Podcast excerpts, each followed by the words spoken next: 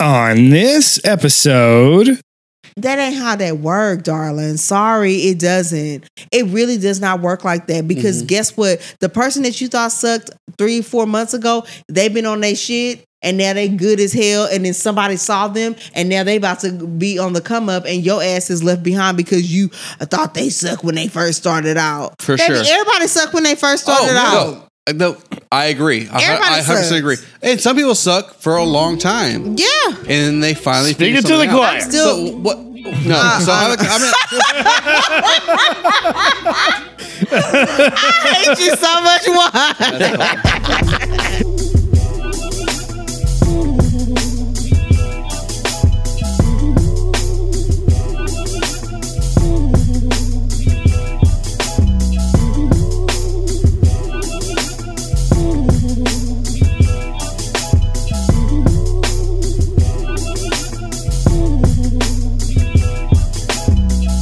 Hello everybody, and welcome to another episode of No Country for Middle Aged Men. I am your host, Mark Pearson, and my first co host is more commonly known as the Chris Farley of podcasting, and my second co host is more commonly known as the Jimmy Fallon of podcasting. Their real names are, Juan Smith.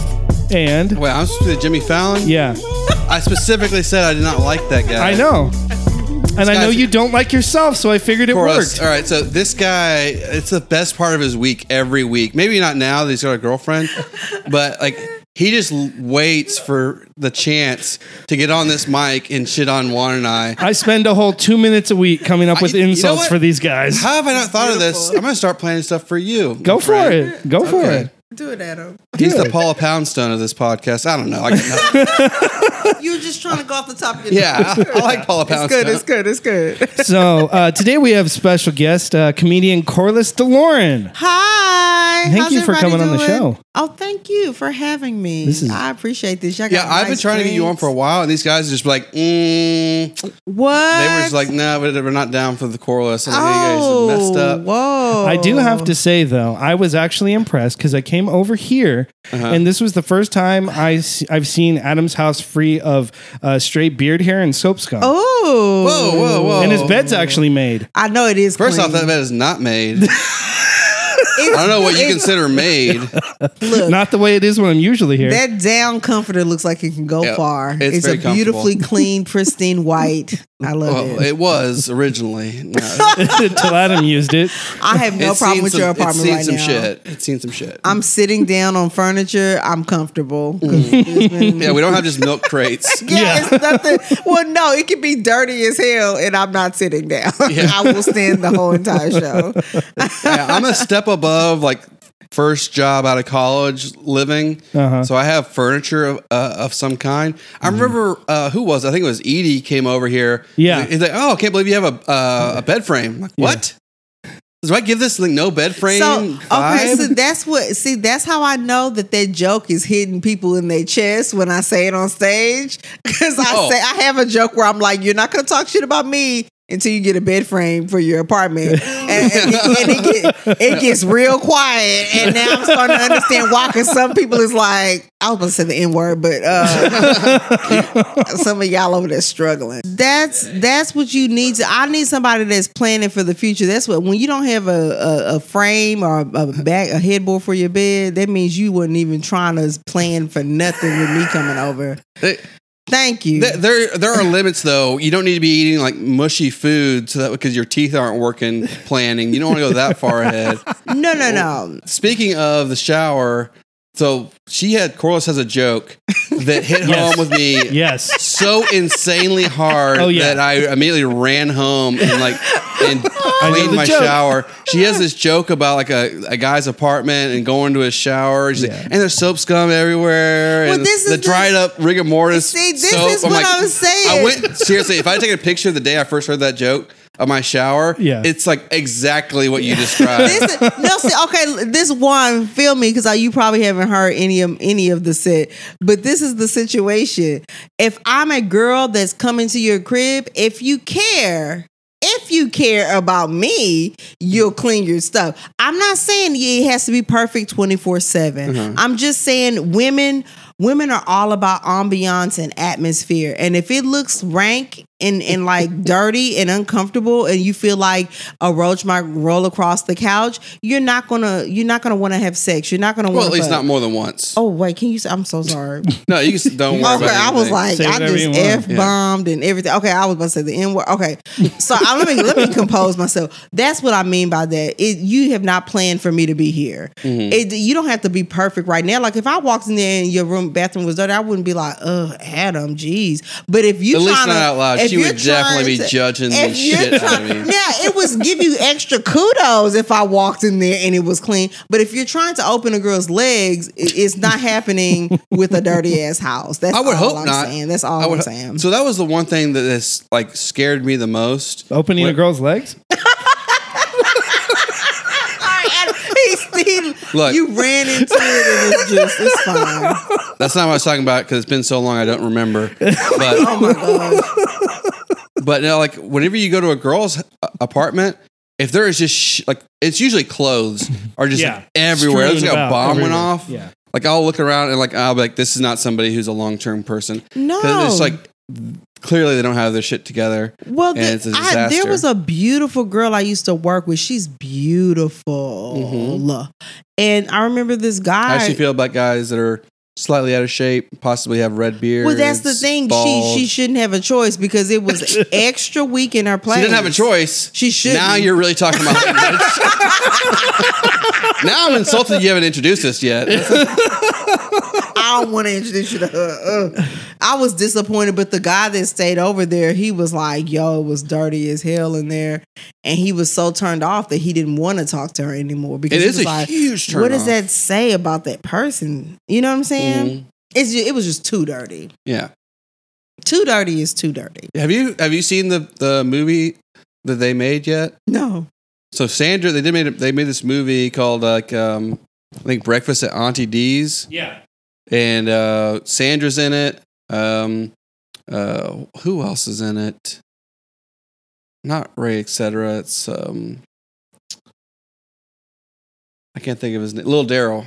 Little Daryl's in it, and uh, Amber Sky, who I've met a couple times. Like she, I, she's like a full blown comic. She does comedy from time to time, but she also does like acting. Her name is very familiar. Yeah, I would have she's- to look. Uh, she like she's from Arkansas. She's got like te- like piercings like in her nose. You've probably seen her around. I, I'm pretty confident I saw her at the. Was she at the uh, secret group? Yeah, she comes to Secret Group a lot. She was like- uh, That's how I first met her. She was like handing out cards for some like like uh acting group, and uh, that's where I met her at Secret Group.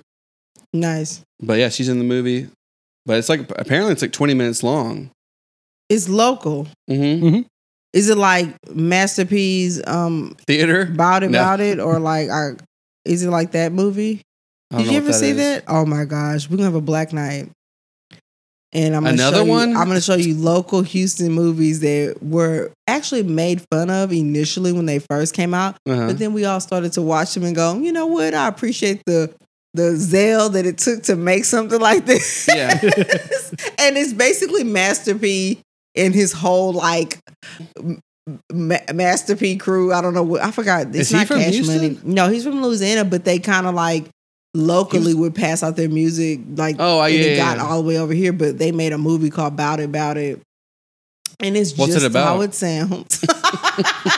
it's real hood, What's but they it use some they use some areas in third ward and Mm-hmm. uh, fifth ward, and then like they just filmed this like this hood movie about them selling dope, but then kind of like it was it was a lot of betrayal and it was it tried to have So a it plot. was it was like Juice. it it wasn't juice because it wasn't as high quality. It kind of looked like you know video camera, but Uh-huh. they did the best that they could, and everybody everybody bought that video. Wasn't there one? There, I feel like there was a movie like that out of Atlanta. That was. I know that there was something similar to that. Yeah. all like Atlanta rappers all put like this movie that was like some Like I will tell budget, you this. like, like no budget. Just I will tell you this. I have, you know, I know you know Tyler Perry now, but like, name sounds familiar. well, now he's a billionaire. Yeah. we were just talking about like local movies. Mm-hmm. I did like uh Eminem. Does he have any local Detroit stuff? You know what? I don't really follow Eminem that much, but I haven't heard of anything lately. No, Why not? You grew up in the same street. uh, not exact same street, same neighborhood. Close enough. Did you really? Yeah, I lived on Eight Mile for a while. Oh, that's dope. I didn't know we were talking. I don't know how dope it is. No, no, no. I'm the- just saying, like, I mean, obviously, it must be something about that area that brings out talent, like in people. I hate to say it like that, but I like to think so. Yeah, I mean, yeah, that's that's dope as hell. I you mean, I recording guess- one? Yeah. Okay, cool. I feel like it's when it comes to stuff like that, it's like you only know of the people who like made it out and were like hugely successful, mm-hmm. And like people from like a typical part of like Houston or or the Woodlands or wherever, like you don't hear about anybody because it's a big portion of people who are successful. So whenever you have like a downtrodden area that has a couple people coming out of it, it like it puts a spotlight on them. Well, it, it it does because I think for me, and I'm not trying to step on Juan with this, but I feel like it's so uh it's so Uh, unprecedented because of the fact that they have so many horrific circumstances to deal with and to find For a way out of it. Yeah. It's like they have everything stacked against them, and then for you to be like, "Oh, he this dude made it," you're like, "Whoa!" Like you have perseverance and you have like like I mean discipline like none other right. because it is not easy. And then like I mean like in my neighborhood, I didn't have like a, a like a real hood growing uh, upbringing. the rough streets I of didn't have rough Richmond. street. It was not Richmond. It was. Where did you grow I was up? from. I'm from the Mo. I'm from Missouri City. But The um, Mo, get the fuck out of here. But the like, um, I'm Missouri from City. City. Missouri City That's and like- Beyonce and uh, Travis Scott are both from the area that I grew up in. Yeah, I've been to Missouri So, City. Not that rough. It is. I, that's what I'm. It's saying. not third ward, Adam, if you ward. could clean the tootsie roll out of your ear, that's what I'm saying. oh my god, here we go. the Mo, uh, the Mo in her is coming out. Yeah, Like, like, but like. I feel like that's why I was like, oh, Juan, that's awesome that you are doing all this fabulous stuff, and then like you literally were on the same street as Eminem because from what I saw, How old is Travis Scott? uh, he's like 32. Yeah, it's 32, 33. So like, did y'all ever go to like? s- You're I don't know what age you are. He was a freshman, Did you, did you go to the high same school. school? high school, Elkins. We Did y'all know each other at all? Well, no. Travis I was- Scott, if you're listening, what the fuck, senior. dude? Bring her on tour with you. She can open your concerts. I thought it was funny when him and Kylie were dating though because uh uh he was like showing her the tenor and I was like, oh shit, that's the that's the Taco Bell we used to parking lot pimp in.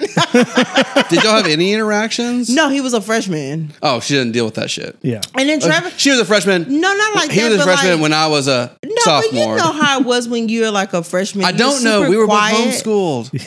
Oh, really? Yeah. You losers. this show is over. I made a Thank mistake. you, everybody, for listening. We'll see you all next week. Yeah, exactly. Look, Oh my God. I didn't even know I was gonna wake up in the morning and get shit on by somebody from the fucking Mo. I mean, uh, well, my thing is that's probably why you was you were probably a grown ass uh, like ten year old. Like I feel like I oh can yeah, see, I was like, an old soul my entire life.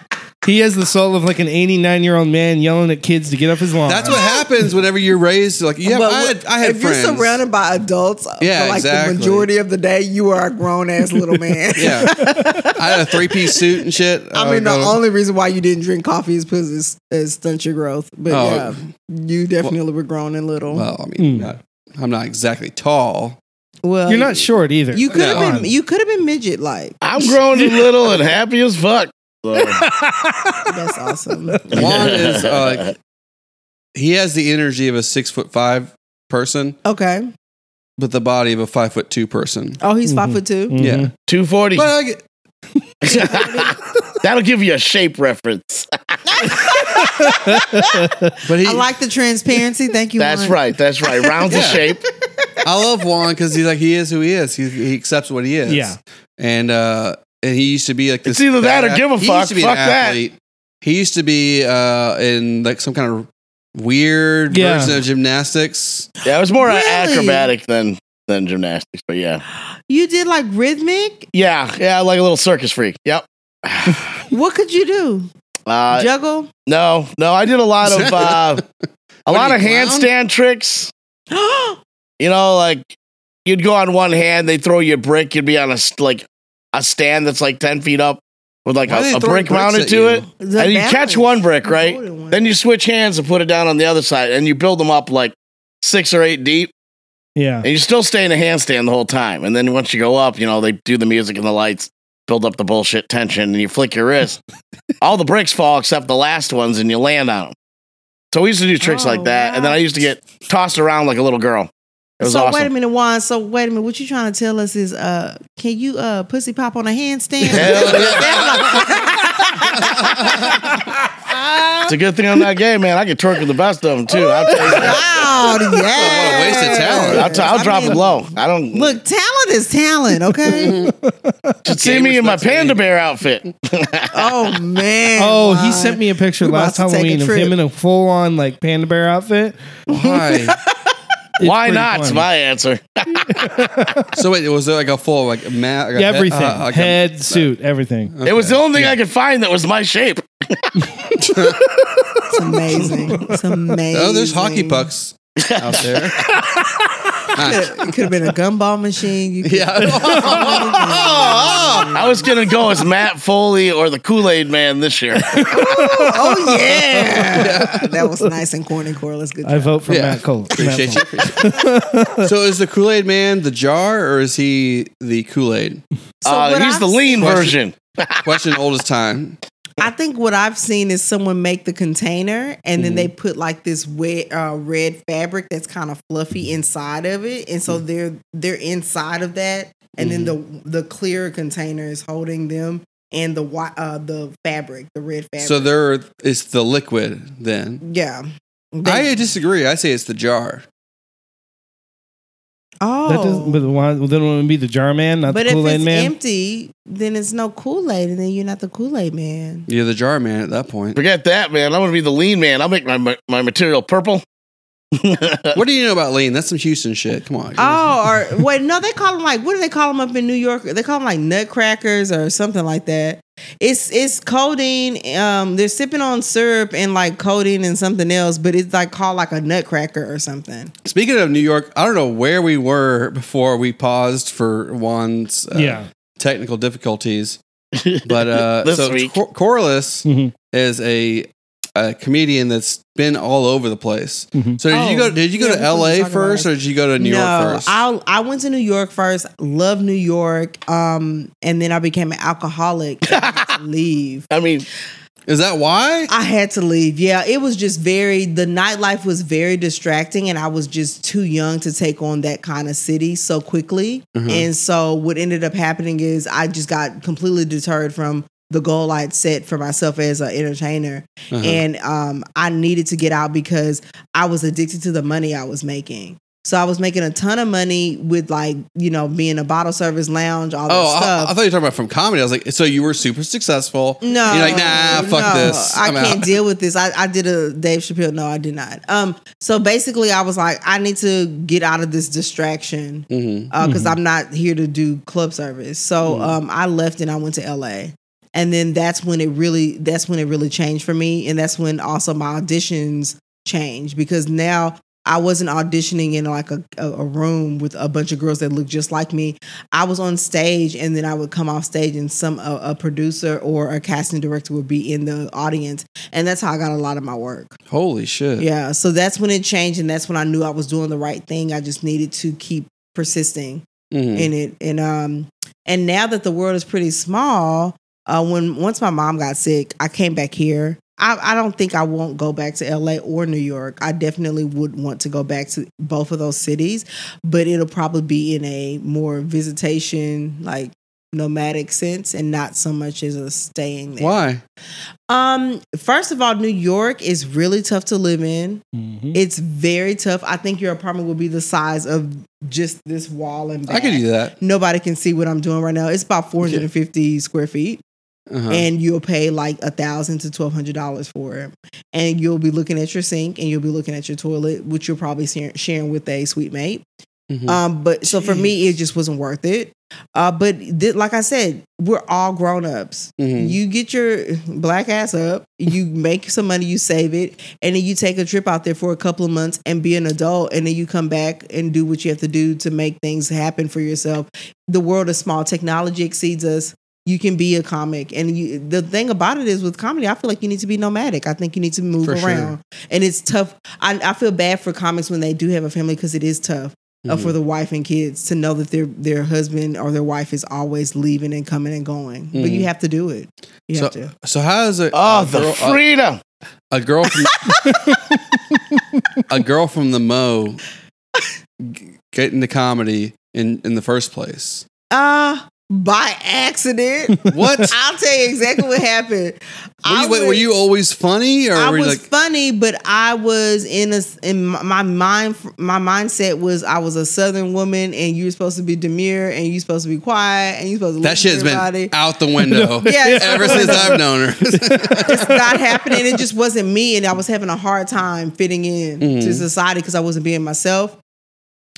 And I'll tell you, I I think the most uh, the the epiphany that I experienced was when I went on a trip with my family, and we were in the Bahamas. Mhm. and the the host of the actual event gave me the mic because he was he entered the push-up competition so he had to do push-ups while a woman was on his back Oh, I know how push-ups go. and so that is not how they she looks at me. She's like, "This guy doesn't even know what a push-up is," and she's explaining it to me. and so he was doing the push-ups and I was supposed he gave me the mic he was like you got to host the event Uh-huh. and so I did that and I was just riffing off of everybody else but it was it was the most oh my god it was euphoric. I had so much adrenaline but it was fabulous. I I can't get that feeling back. It just every time I go and perform on stage that's when it happens when you get that Mhm. big roar of laughter it literally it makes your heart just go oh this is the best shit I'll have to take your word for that. oh yeah I get chuckles, no roar. I'm telling you, when you get that that roar of laughter, it's like addictive and it's like a drug. And I once I got it, I was like, oh my gosh. And then people kept coming up to me like, you are you a comedian? Are you a comedian? And I was like, no. And I had heard that all my life.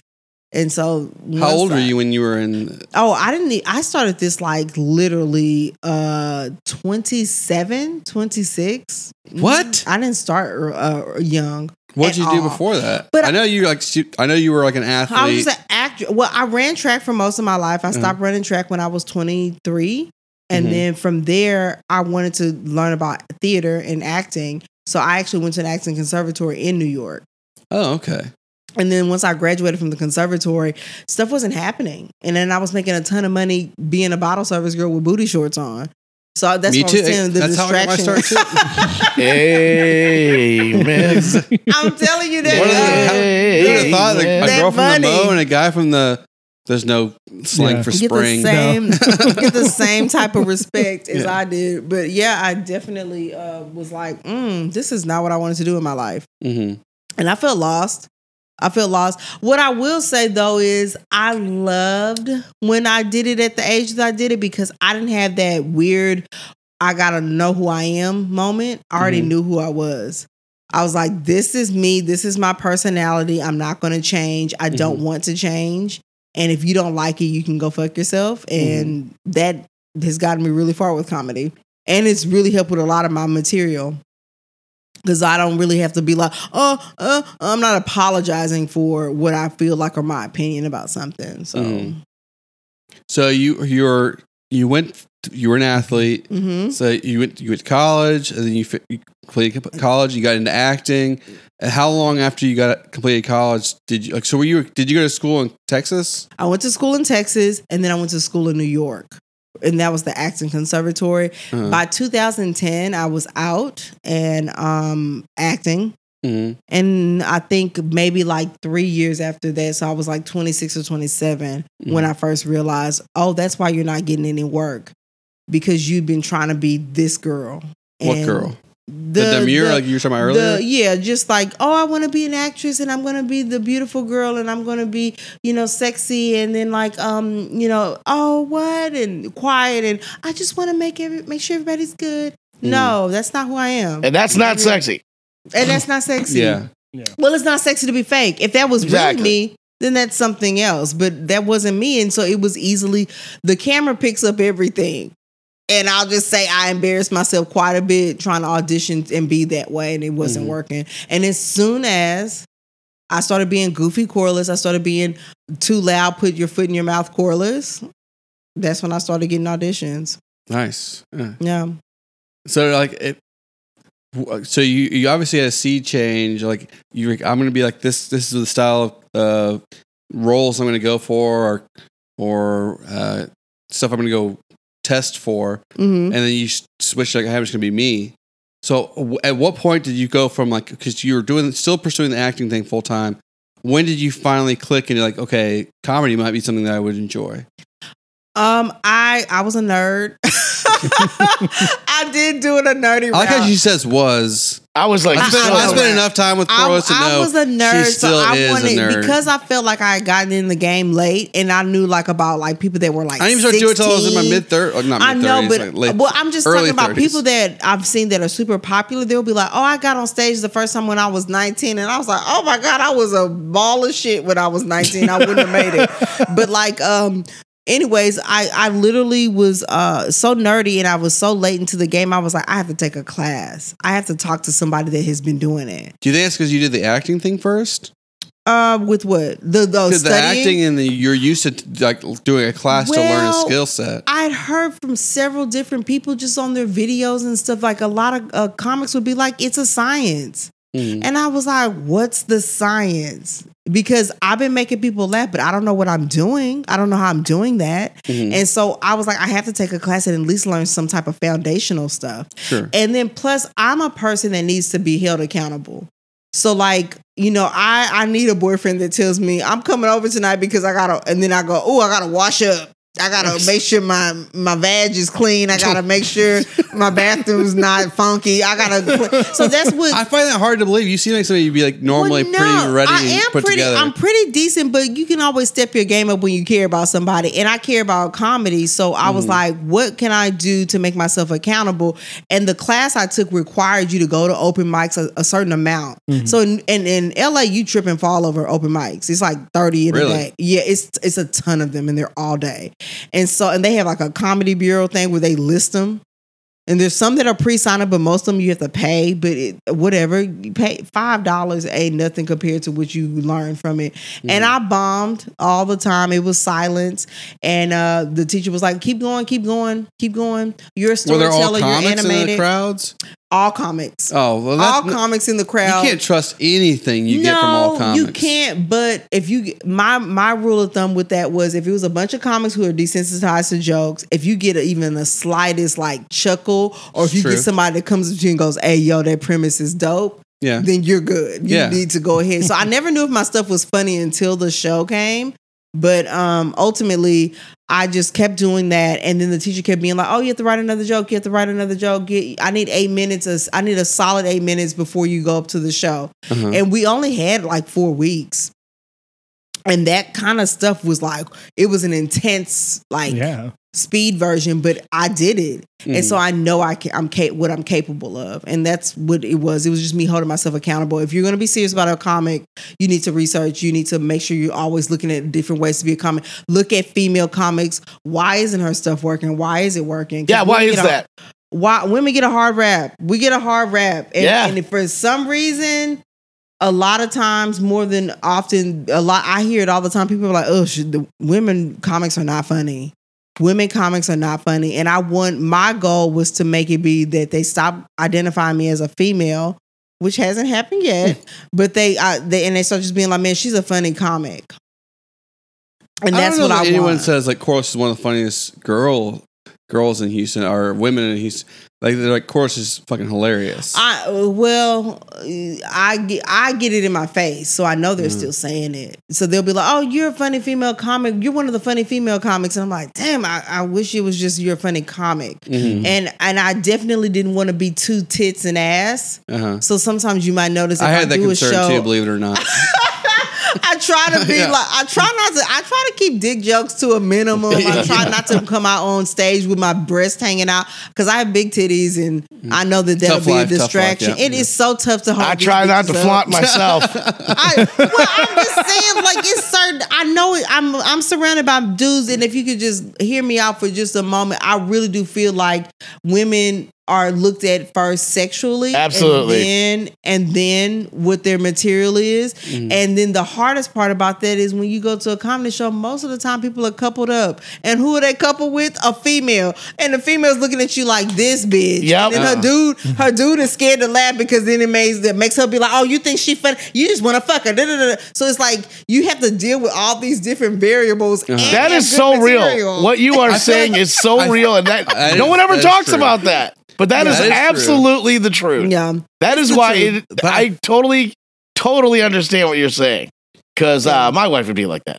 See, that- that's like, You I think that's this like a prime is funny. example of what Yeah. we were talking about before we started recording. I feel like that's a prime example of a time that like we're going into like a little bit of crowd work would be like super valuable because like th- you're right because that's that's what people are th- girls are thinking whenever they they- you know I've heard this from a lot of female comics it's like the girls are like not on their side when they first started Not especially if they're no. good looking No woman is ever on any other woman's side, man. they're like who the I fuck is have this to girl do- and then my guy's gonna be looking at her for the next What- five minutes I'm not trying to tip my hat, but most of the time, what I find works out, especially when it's a lot of couples in the crowd, I definitely try to do a self deprecating uh, thing about myself to Mm-hmm. start it off. Because once a woman finds out that you kind of have something that you have an insecurity about, They all right whether with it's- you. Whether it's honest or not, whether she knows it's real or not, if they they, they you said it out loud, they're like, "Oh, she don't like how her her her other nipple goes up towards the sky, another one points down." Uh, It's something wrong with her. Leah And now everybody joke can like laugh. that Wax Leah on, wax like off. that. Well, that's when you it it it works. It works. Like you can be like, "Girl, these heels is hurting my feet. I got corns for days," and it, it just that little. It's not even a good joke. Mm-hmm. But just the woman in the crowd knowing that you're like, oh, she got corns. Okay, I can laugh. It Mm. kind of lightens them up. It really does. It's it's it's crazy. But you you got to be a psychiatrist in like three seconds as a comic. You have For to like analyze your whole audience, and I have to make sure the bitches like me. I'm just kidding. and I, I guess it didn't help to call them bitches, but uh, ultimately, that's what I feel like I'm dealing with every time I step on stage. Yeah, that's like I feel like that is absolutely true. But I feel like if you go up there and you start out with something, maybe not to start out, but if you're getting that vibe that you're you've tried, you've put those seeds out there, you've tried the the stuff that's tried and true that will get you above that. If they're still giving you a hard time, if you go into some kind of a crowd work kind of a scenario to where they think that you're going to be looking for that guy, the guy vote basically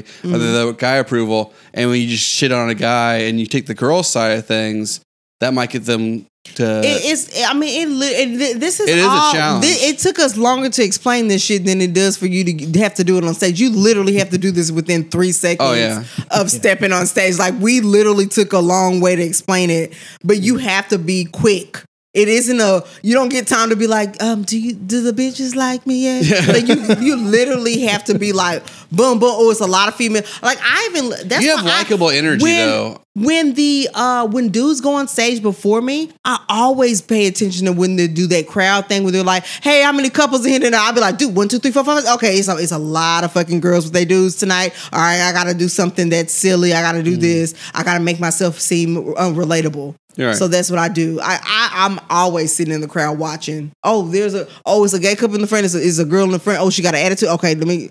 I have to. You have to. You have Oh, to as it's a female. smart move. If you don't sure. do it, you about to. It's gonna take you uh, at least a minute or two to get everybody on your side, and that's way too long in comedy and stand up. sure. Two minutes is a long time. That's, yeah, especially with that. Yeah, if you're trying sure. to do your regular work, and now you gotta, I gotta get this bitch back massage. I gotta do this thing. I gotta So, make like- it look like I don't like her dude. what's like your go-to? Like so, you say you, you try to do something self-deprecating Mm-hmm. to get the girls on your side. Like, what's your? Do you have like a go-to that you go? That's like a quick like 15 second joke, or is it like a whole 30 second? Well, minute? sometimes I dance on stage. One thing I, I'll tell you this one thing I've done, and it kind of works all the time. I dance coming up on stage because sometimes I go to the black shows. They bring you up to music. Except for Carrington's, Cliff. Cliff, she hates your ass. mic. She wants nothing to do with Well, Carrington. that's a mic. She told me like I They haven't been there bring you up yet. I'm not on no going mic. there. Uh, but yeah, so if it's a black show, they usually have music they bring you up to, and I dance up onto the stage, and then I keep dancing for a little bit, but then I tell the DJ to cut the music really quickly, and I go because I don't got time. You know, these bitches is looking at me like, did she just fucking dance the whole time? And I have an attitude with it that immediately lets them know, like, oh, okay, she's cool. She's not really trying to, she knows mm-hmm. that we'll talk shit about her. let's move on. Right. And that that quickness is what I'm talking about. I'm trying to find more of those where I'm Yeah. just like, oh bitches, don't worry, this is a weave. Like, oh, she got a weave on. Good, good, good, good, good, good. There's something wrong with her. She can't grow her own hair out. I, I've I've I've even walked on stage with my Mr. Magoo glasses on because I'm trying to make sure these bitches are not like she I've- just is trying to be cute. I fucked up I've one time. a couple times. I yeah. fucked up one time and wore this loose fitted shirt and I didn't have a bra on. I it was the it was a deafening This one- silence this- that went through. this this one time, quote unquote, this one singular time. I thought that's what you wore every time. no, No. I had this gray top on from American Apparel, so you know it didn't have no lining on it. It was titties central. It was boobs. It was tit tit titties. Okay, Oh. and and I I could just see the out because this happened. I didn't know The I was hate had to have been like you could feel it. I'm And sure. the producer dude obviously is like, oh, look at them titties. You can go up if you want to. And so I'm like thinking it's an opportunity. nah, hell no. I should have said no because I got up there and it was like the girls were like, this fucking bitch. and then so I knew I was right because as soon as I got off the stage, this dude rips into my ass for like at least a minute and be like, Corliss brought her titties out today. Did it? I was like, fuck. the host. Yeah, the uh he was like another comic that was going up after me because we did a um we tagged. Okay. We didn't have a, a actual host, and he just he went in on me for one minute. The whole crowd was just I mean they were like bawling, laughing, and I was like. I, okay, note to self: do not show titties. Um, do not show titties. not Yeah. at least for the first three years of your career. It's kind of a weird thing. Yeah, guys don't have anything comparable to that at all. Like, there's no male equivalent to where like, oh, you can't be too handsome. Well, That's like you, doesn't but that's the thing. You guys are supposed to be funny. Guys are sub. I even want my guy to be funny. Mhm. I, I think it's sexy when a guy funny, is funny. It's so charming, no matter what they look like. If you're funny and I'm rolling in my chair, we're going on a second date. Can you Uh, please spread that to okay, the rest yeah. of society? But you got to be funny too, Adam. Though You Oh. I can't just say funny. She's right. She's right. I'm just messing. Um, but yeah. So Cora Storin. anyway, I fucking invite her over to my show, into my house. I'll see y'all. I'll see y'all She's later. still talking You're shit. gonna give me the Clean silent the treatment. bat scum out of his shower, man. I did that gotta for Mark. get him tightened up. you gotta tighten up, man. Yeah. Anyway, but yeah, it's it's tough. It's tough, but I'm gonna get through it, and I have been, and I've had really great shows, and so I know it's it's something I'm capable. But of. you don't you don't go like I mean, look, I'm not a comic expert by any stretch, but you don't go like the typical like hot comedian route. Like they talk about nothing but relationships. They talk about like, Well, that- that- they go talk about it's all talking about the pussy. All talking about the like guys and guys are assholes. You don't go that traditional route. You go like a more traditional like like just funny. Like this is just this is like you have a little bit about your life, but you're, you're not going in the what I would consider like the tropes that a lot Yeah. of female comics and that's like, why and that's into. why like for me as a as a comedy a person who loves comedy it's like when a woman like she's right though like you there's definitely a stigma about it. I'm like as soon as I see a female coming up to the mic I'm like oh man I hope she's not one of these like pussy joke bitches because Yeah. like it just kills it for me I'm like that's it just seems too elementary I want them to be a good comic Yeah, I don't want to like hear about their vagina topics, like like topics, like Yeah, like be stuff like funny. but it, I you think know I think Juan, you're absolutely right, and I also feel like there is a a, a finesse to it. Mhm. If you present yourself as uh and do it right, you can go into that territory slightly. Yes. Sure, you, you can should you can to- get there be because now anywhere. at that point You you, have anywhere. them. They you have just them. can't rely on it yeah, you your- can't. I can, I will never open with like, guys, my pussy smelled earlier this week. I can't do it because first of all, I don't even act like that in normal situations, so it's not my personality yeah, it's type. not true to yourself. Uh, I. I, I do I have made people laugh about dick sucking stuff because I'm Oh, the I'm- nails I'm, joke? lazy. Oh yeah, okay, That's yeah, the nail joke. one. I have ghetto ass nails, but I know how to hold a dick without my nails scraping Yeah. the dick. But I But do the it way at the you end. deliver it is what makes it funny. I think. Yeah, the way It's- I do it at the e- it's at the end of my Yeah. set. Everybody knows that I'm a poor, poor broke bitch at this point. Yeah, I love that. It's like Those it's calling things. out mm-hmm. this like people judging you for this, that, or the other. Like, no, you're mm-hmm, wrong. And here's why. Like, it, then you do this whole long bit about it. Yeah. and uh, that's what I like about it. It's That's it's- the psychology it's subverting of it. expectations. Yeah. Yeah. Yeah, I agree, Juan. Yeah. I agree. You have to learn how to finesse them to get on your side, first of all, and then and to understand your perspective and understand it's not coming from a overly sexualized place that you're just trying to find a way to like get that shock value. I don't need That- oh, shock oh, value. I just need to make you laugh and I want I want to do it through different topics. Like I want to talk about the president, I want to talk about bad relationships, but I also want to talk about maybe I do want to talk about his dick. Mhm. But I don't want it to be about the slobber was coming down, and then I had to I had to sop it up, grab I had to Yeah. grab a biscuit. That's not me. So is- I'm not what- going to do that. What would you consider to be like your most sexual joke? I don't feel like you don't have a you don't have a ton of them. I t- the porn racism one, but I'm just really yeah, but that's fun not really. I titles would, of that's that's funny on its own. God dang, that's funny. That's just the- in title. No, God dang. no, it's a hilarious. It's a hilarious bit. that's my little bullet point that I put on the page for Yeah. myself. That's It's a very fucking funny great. bit. porn racism. but like like I said, like I, it's not that's not overtly sexual. Like that's like almost like guy that relates to guys. well, maybe just as masturbate for the wrong reasons. No, No. I don't know. But that's what I'm saying. Like you don't have anything that that fits that trope. That's where it's like, oh, this is just a completely overly sexualized thing just for shock value. You don't have any Yeah, of those. Yeah. I mean, guys, I'm a that I on of. stage, but I'm a freak in the bed. Oh, No, no, delete no. that part. hacky bullshit. No, no, true. no. I, I, I, guess it's just that's just not my personality. But look, this is the That's a thing. good thing, though. I will never take away from all those women that have been able to do those things on stage and get really far with it. I can't take that from them because I'm actually allowed now to be regular. Mhm. Like I'm allowed to be regular because they've done those things. They've taken it so far that I can actually do my own self and not have to like placate to everybody being Sure. like. Because one time I have been, I have been heckled where someone's like, "Why don't you say something um nasty?" And I'm like, "Whoa, like what is this?" You know. But like that, there's some people that are looking for that because I'm a female.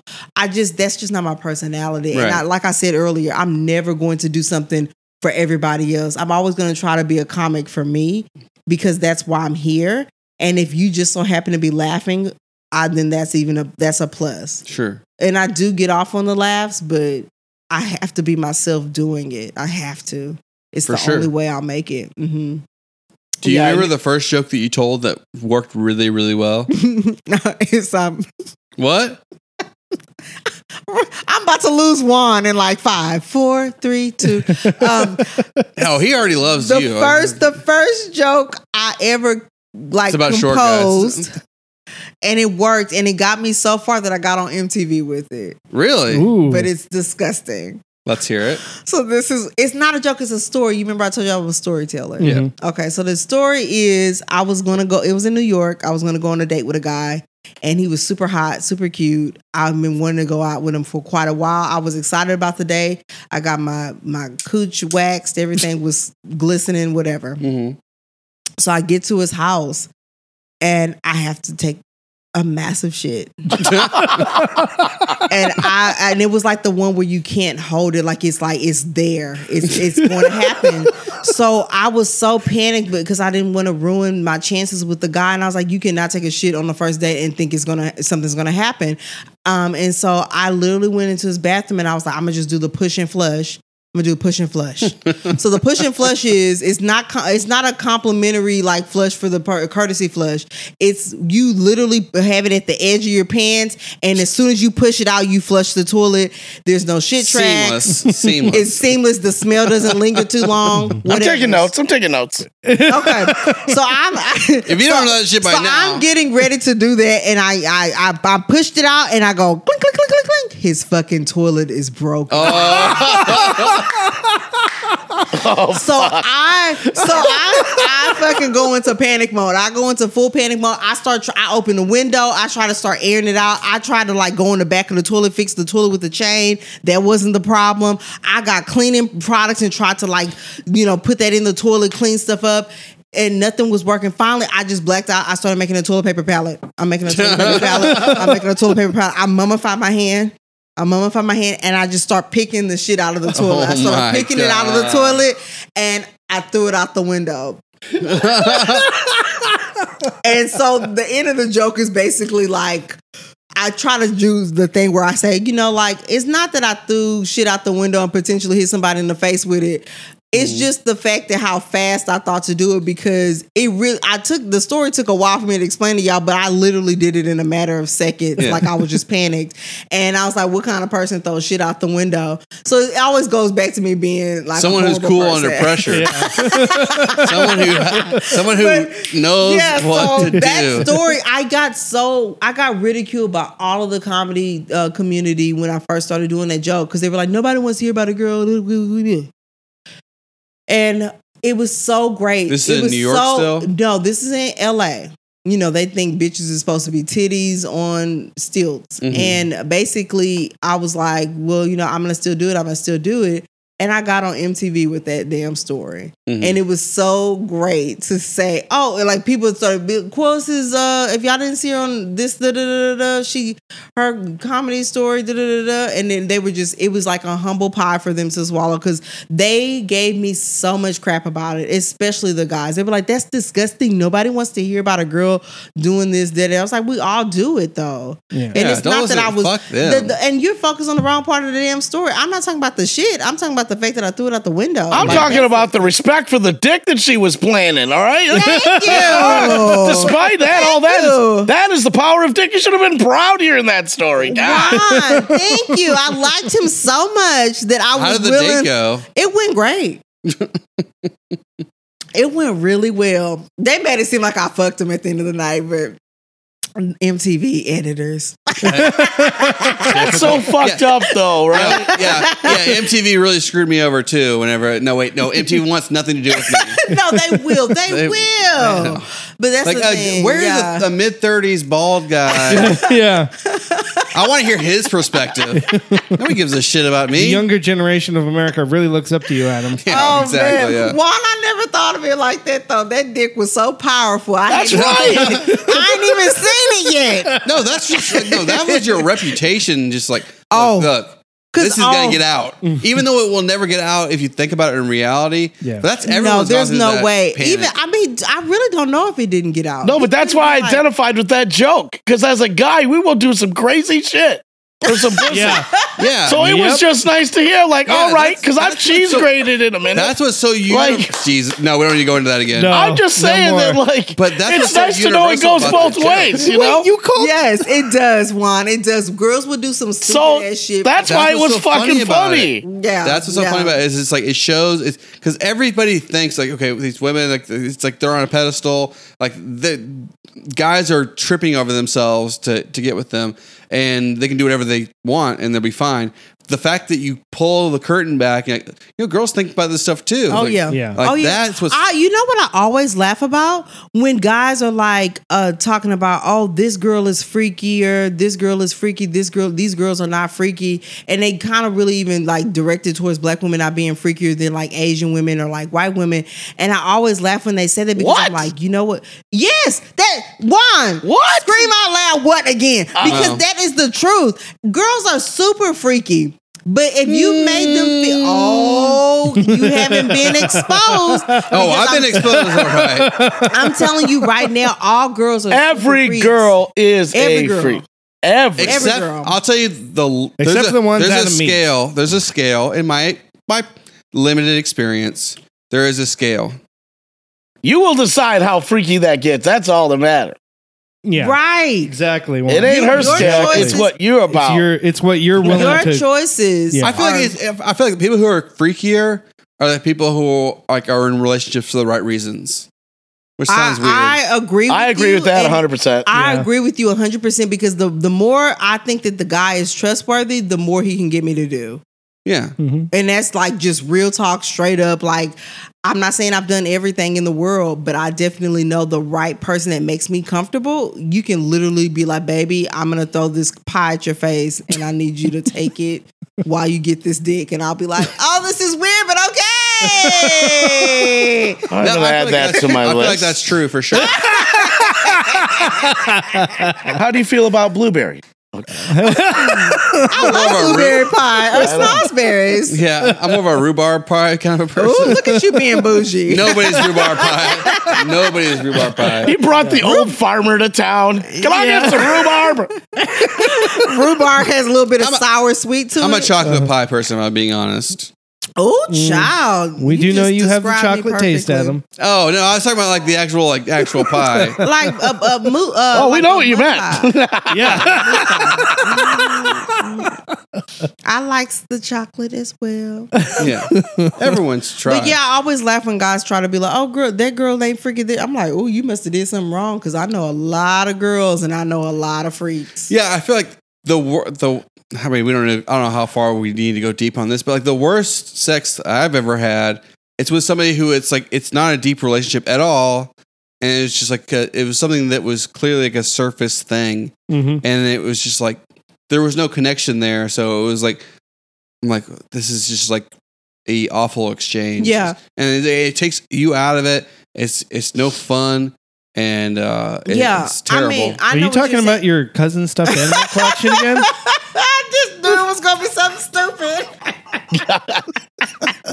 We're gonna cut this part out. he just told a secret and shit. He's like, I did not. I'm have opening sex. my heart up to you. She is my third cousin. It doesn't count. There's no blood relation. I'm Okay. adopted, man. I used to hide at family events. Oh man.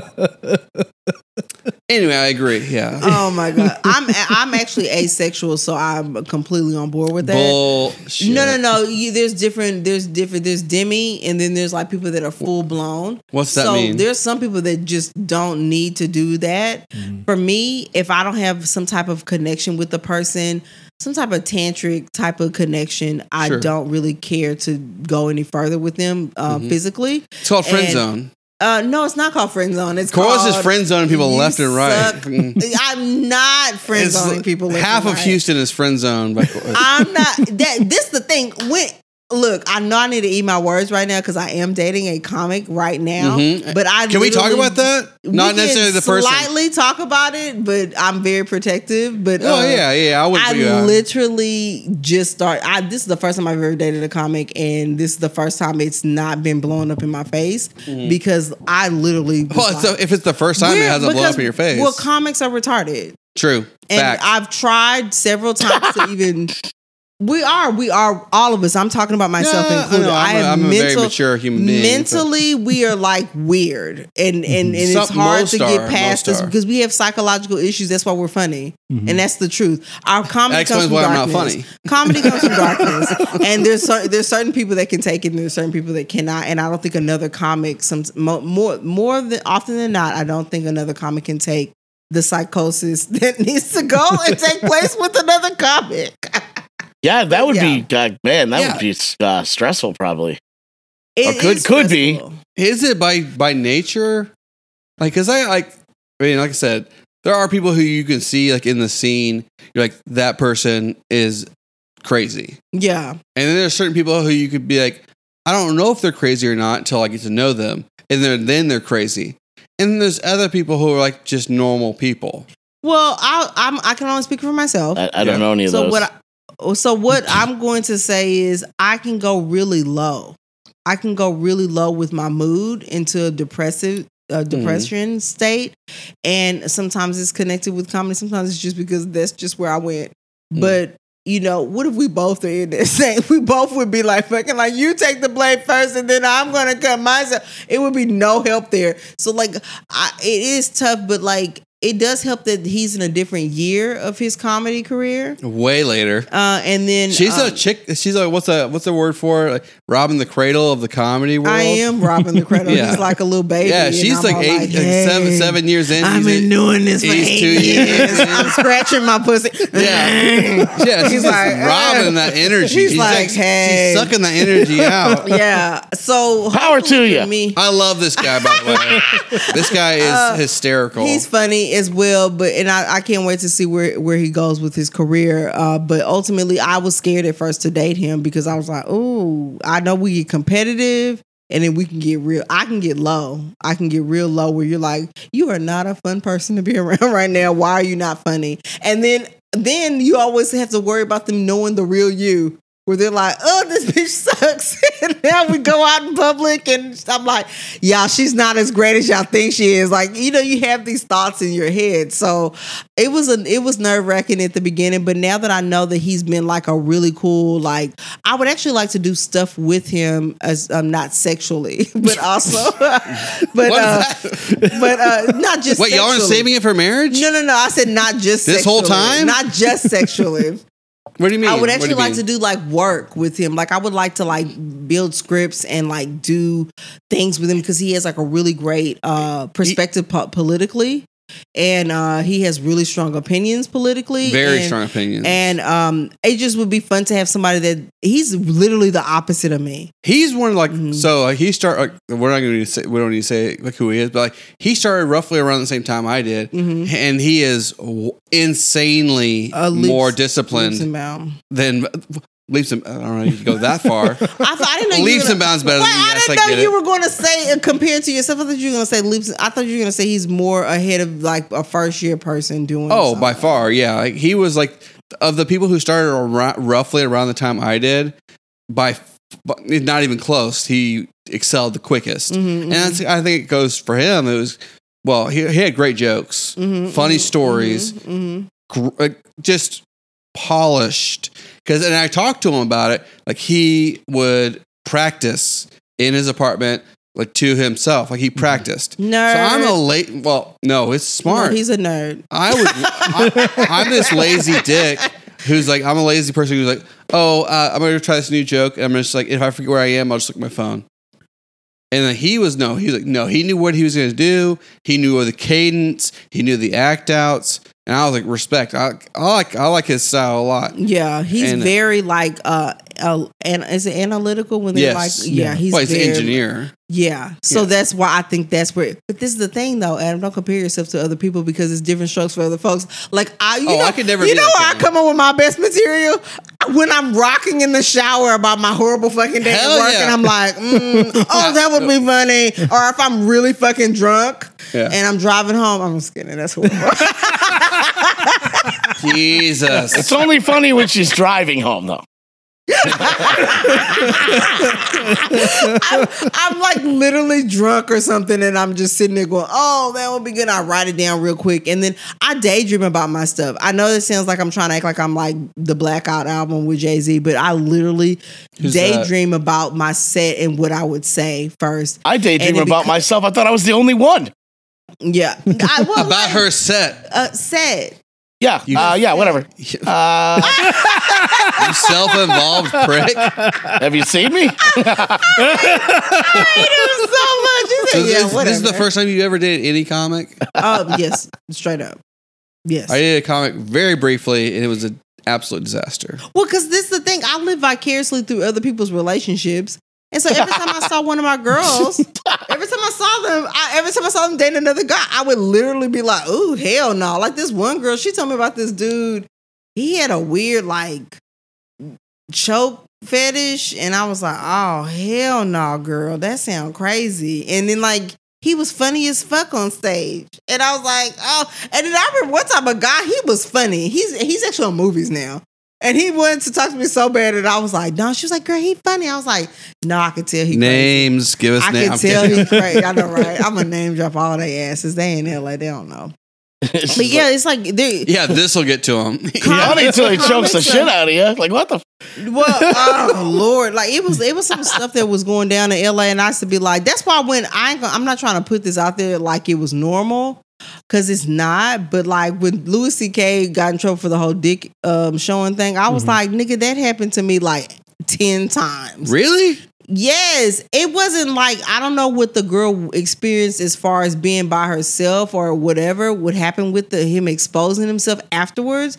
But I know that there were so many guys that would come into the room, the green room, and they would just be like, ah, made you look and run out, and I'd be like, man, put your little dick back in your pants. It was just like a, a little silly thing because comics are so Twelve. we're all together and we're 12 years old and we're trying to top each other and be super funny and then it just all, becomes I feel like that's a crossing the line, though. No.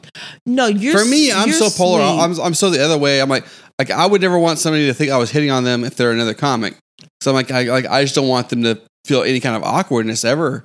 Like it's No, no, no. But, you're like, the- you're great. You're great. You're Oh, yeah. absolutely right. I didn't say it was. I didn't say it was a normal thing to do. I'm just saying when you're Mm. in that community and you're all desensitized and you're all being trying to top eat one another and be the funniest and be silly. sure. And then all of a sudden it turns into like, you know, 15 people in the green room and a dude walks in with his dick out and he's like, hey, man, y'all look and he runs out. It's just like, you're like, put your goddamn dick away and let's, you know, move on from there. So I'm not trying to normalize what Louis C.K. did. Mhm. I'm just saying like it, there's lines that have been crossed. There's a lot. of That's shit just going those on. nasty American circumcised motherfuckers. Oh, you're not circumcised? Hell no. He's For real? he's Oh, Puerto Rican. I I've think. never I am seen not an goddamn Puerto Rican. Costa Rican. I don't fucking Oh, know. you're Costa Rican? He's Costa a Rican. Rican. There's like eight of us that made it My out. Me and my brother and my sister. That's That's the, such a the like uh, that's such a distinctive number. Like Well, when you can drive from one side of a country to another in two hours, you know, kind of small. Child. No, that's Was crazy. Costa Rica where that dude found that money pile? Uh, no, uh, he found a pile of money buried in the ground. That wasn't Costa Rica. Huh? What is this? Was uh, that Colombia? It was Long Pablo John Escobar. Silver's? No, I think it was like Pablo Escobar's money, and he it was like a guy that worked in the jungle, and he just was he was working, and he found a, a the stash of money that he had put underground. Oh, I Y'all didn't don't know about this? No. No. Y'all, I don't. What? I don't. Don't I don't read Pablo this? Escobar quarterly. no, Dude, you about to make me call you the N word. I'm saying it was like in the news, like this dude. He was like he took a picture by it, and it was like everybody was like, "What would you have done if you found this money?" And they were like, "You couldn't do I nothing but turn it in." Yeah. No, you can't do nothing. Why? Money has serial numbers on it. Yeah. True. Okay, so first it's probably not clean. That's why they buried it underground. And then what you gonna do? Carry a bunch of uh, suitcases back and forth to America? They gon' they gonna see it in the. You know, I'd figure something out. You're not gonna make I'm it. not giving it back. Well, if You're you're, a white gonna- guy, you probably could get away with that. Right? Oh, get the fuck out of here! You Costa Rican piece of shit. shit. Basically Oh my white. Come on God. now. Don't fucking give us that shit. Oh my god! No You obla guys so horrible. español. You don't even speak Spanish. Get the fuck out of here. Oh my goodness! Listen, man, I have it from good authority from someone from Costa Rica that I act just like the guys in town. Yeah. that I act just like the like they're the same assholes we grew up with. I was like, oh, come You on. I feel like I'm part of the team look this now. Shit up. oh no, I believe you. I just I don't watch the news. Oh my gosh, I can't believe y'all don't know about this. It was so crazy. Was it like- recent? it was like in 2017, 2018. so not too not too long ago. not long ago. at Every all. time I turn on the Um, news, it's just another person being murdered in broad daylight. I'm like, man, I can't, I can't watch Oh this news. man. Lord. Let me see. Where is this at? It's uh da, da, da, oh, it was a Colombian farmer finds drug money worth six hundred million What? buried by Pablo Escobar. Yes. Dang. It was it was a lot of mil- fucking money. That's a pal. And he was like, Oh my gosh. That's I- Walter White. I mean, money. now in retrospect, maybe Adam is right. We'll tr- try to figure something out. I'll just have a lifetime supply of groceries, I guess. But I literally was like, "Oh wow!" I would call every white friend I had with a really good job and be like, "You're gonna go on vacation for me." I, look, listen, my sister is a lawyer. She got one of them little accounts that you can pretend like you got a fake ass business. with. I'm like, Chris, I need you to put three hundred thousand in the account every two months. oh, bitch, we'll make this shit work. Oh, it was six hundred mil. Uh, uh, Adam, it was six hundred mil. yeah, that's I, money. didn't, I actually, I, I almost didn't even know how to pronounce it when I saw the number. I was like, "That's one, two. oh shit, that's six hundred mil. Oh, child, that makes me. I remember I was I was friends with this DEA agent. Well, he was a ex DEA, and he was telling me about this time he um no he just retired. And he was telling me about this time he had made this drug bust in New York, and he said the room was probably about this size, uh, about like a maybe like what is this, fifty square feet? I don't know. This room right here. This He said it was wall to wall money, and he said it wasn't even like ones; it was like hundred dollar bills stacked up against the wall, where it was only like a little small square where you could make like rotate around. I was like, I was like, please tell me you took some of the money. I would be a horrible cop. I would be a horrible cop. I'm like, look, take some off the top. Nobody will know. I can get my kids through college. We'll be good. We'll be good. Oh my God, I'll be a horrible cop. I'm saying it on live podcast right now. I would be a horrible cop. I'm a Capricorn. I like money too much. That's why I had to move out of New York. I had to move out of New York because I was making too much money and I was off task. I was buying like red bottom shoes. I had I have nothing to show for the hundreds of thousands of dollars I made in New York. but uh, like a couple of goddamn Valentino shoes in boxes. I'm like, damn. I, I know what I would do with my money. So during the whole COVID thing, have you still found ways to practice and stay creative, or have you like taken a pause like some other people have? What you been doing recently? Yeah, she's been still I- a younger comics m- fucking material and energy. I I did try uh, when we first released back into the wild after the first like two months that we did uh, quarantine. I did try to get back in the in the game. I did find I didn't really care much for um the uh idea of like the zoom style comedy shows. And I, I won't take anything from anybody that has done them. I just feel like the, i noticed that there's a, a atmosphere that you create in a stand-up comedy situation. And those stupid little the bar table chairs and those you know like those cocktail waitresses coming by and the mood lighting and those ugly red crushed velvet curtains are needed Mhm. all of it's needed. It sets a tone. But what I wanted to do, I wished I had. I wished I had like a hundred thousand dollars, and I wanted to. just talk about having I wanted to- in New York? I wanted to. What did I? Did you also hear me say I have nothing Red to bottom show for it? Um, I wanted to start a a drive-in comedy spot Uh huh. where you could stay in your car and then like the speakers could be put in the person's on the on vehicle of the car. Now the only thing is as the comic you might not hear anybody laughing back. That's But that's so tough. That is tough. That's but, the whole problem But with the they Zoom will hear shows. they'll hear your jokes and maybe they won't be so distracted to where they will be laughing and you can hear like a little bit of laughter. But I I thought a drive-in comedy show would be a dope idea. Have like a huge stage Mhm. and it's outside and it's like the, people drive their cars up, they stay in their own little spot. People you can go get popcorn and drinks and then you just sit in your car and look at the comedy. But isn't the whole point of like drive-in uh, to just like hook up in your car? Well, look, you can get dick and laugh at the same time. What's the problem? Adam, you're such a negative name. When was the la- look? As somebody who was, that I can remember has ever had laughter and and dick involved in the same scenario, at least not in the moment. I have. She may have laughed I have afterwards. been mid intercourse Shut and up. heard a funny goddamn thing, Yep. and I've been like, ah. Yep. And the person's Shut- like, what the I've fuck? I've had someone crack a joke so much that I had to stop and laugh. I belly laughed for a good like two minutes. Yeah. It was During so sex. Fun. During Yeah. sex. Yeah. So funny. Penetration happening. Yeah. Laughing. I I can't imagine. That's Seriously. when you know that does you that found happen? that special someone. Exactly. It makes me mad. I'm like, honey, I'm fucking 50. You're fucking up the moment, man. God.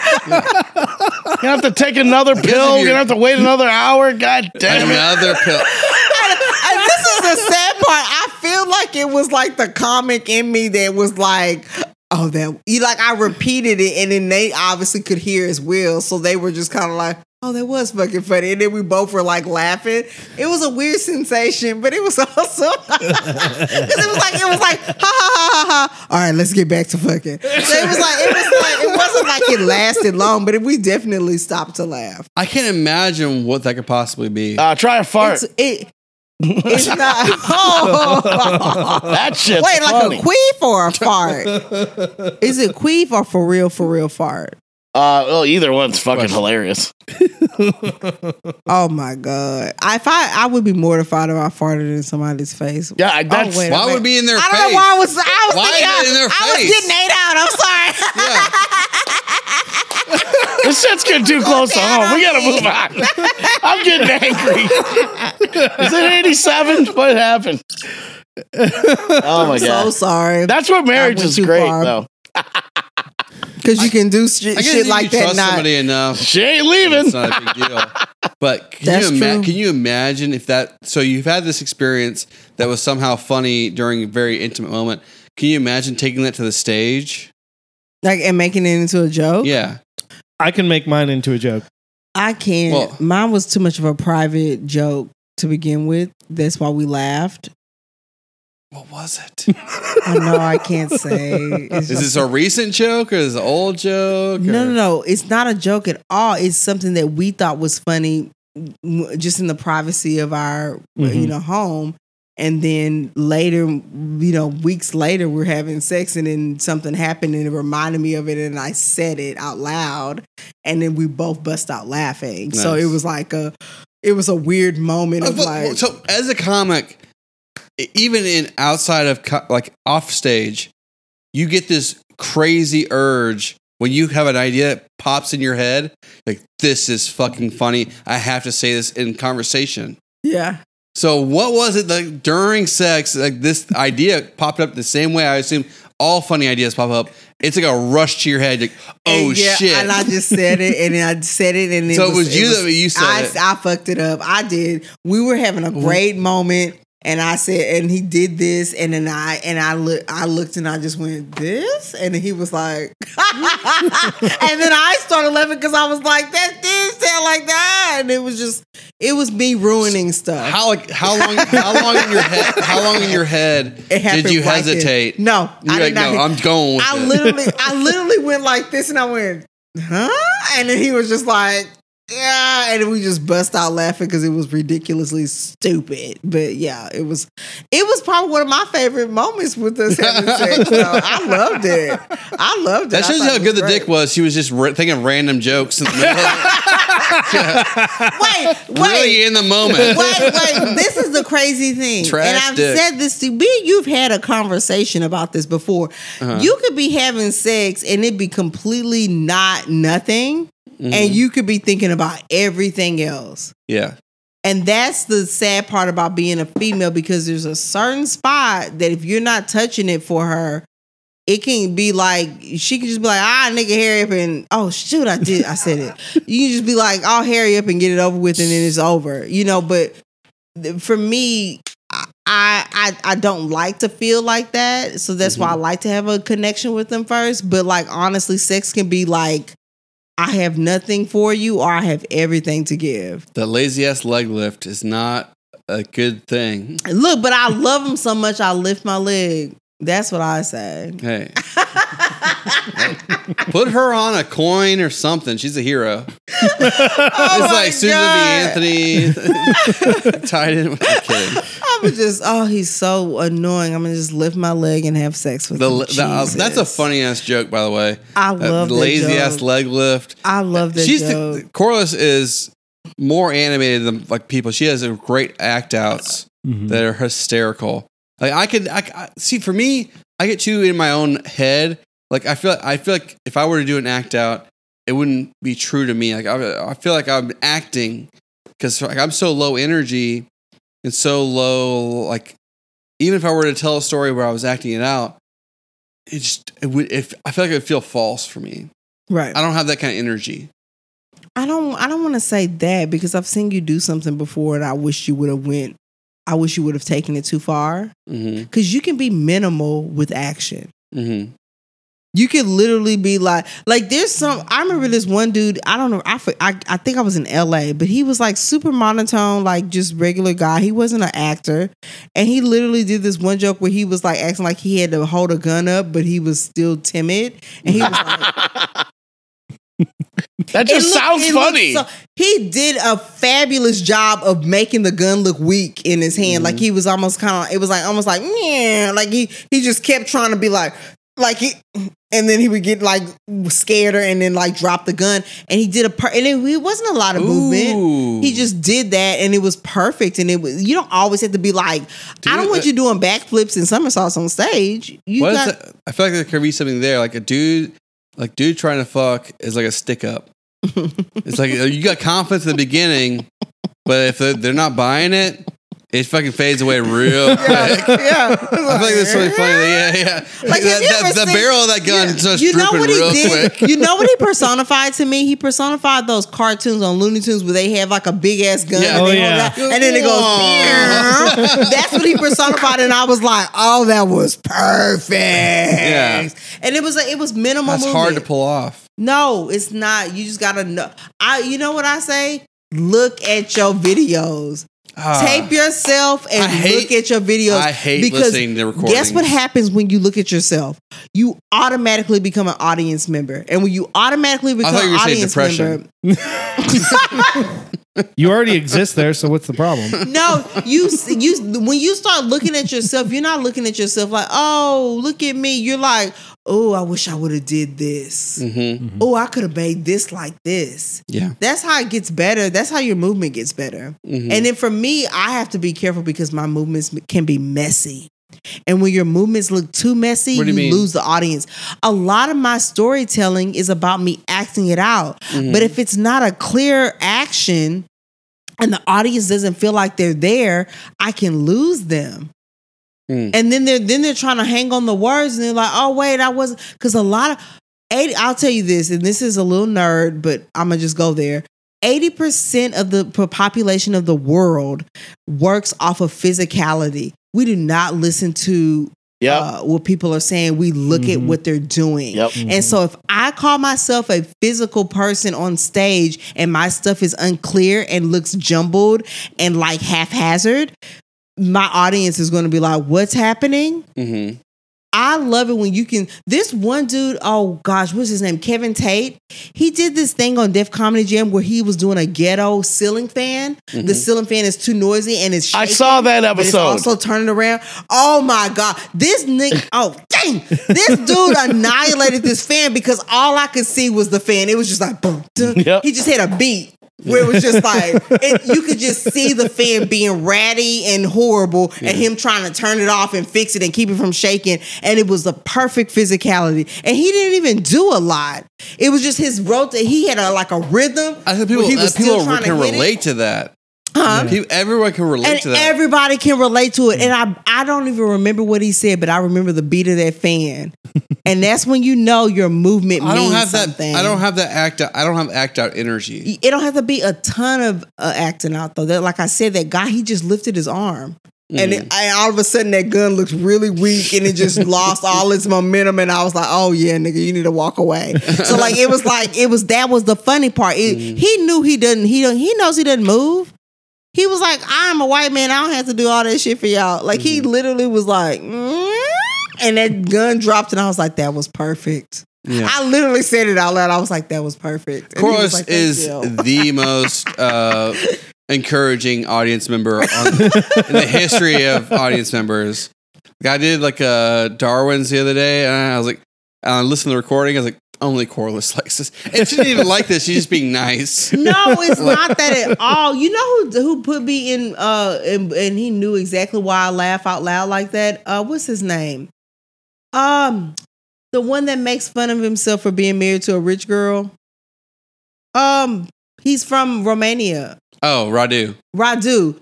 He was like Wow, right. he he nailed it perfectly. He was like, "That's not why she's laughing. She's laughing at the potential of where you could take it, and that's what it is." I honestly sometimes I wish I could stop people in their set and be like, "Oh, you know what I thought you were going to do? Send And this I to us later. No, because I it's I think it's insulting to tell somebody what you think they should have did with their comedy. Oh, I disagree. Um, Well, I mean, I can see how. No, I I- agree, I, agree I to don't an have extent. I don't have a place with everybody. Yeah. I, I feel like me and you have Anyone- a connection. anyone who gets to know you, though. that. Yeah, You're like the most likable person in Houston. but I appreciate you and your sentiment. But I I definitely feel like I have that rapport with you. But I can't just go up to people and be like, you know what, you should have.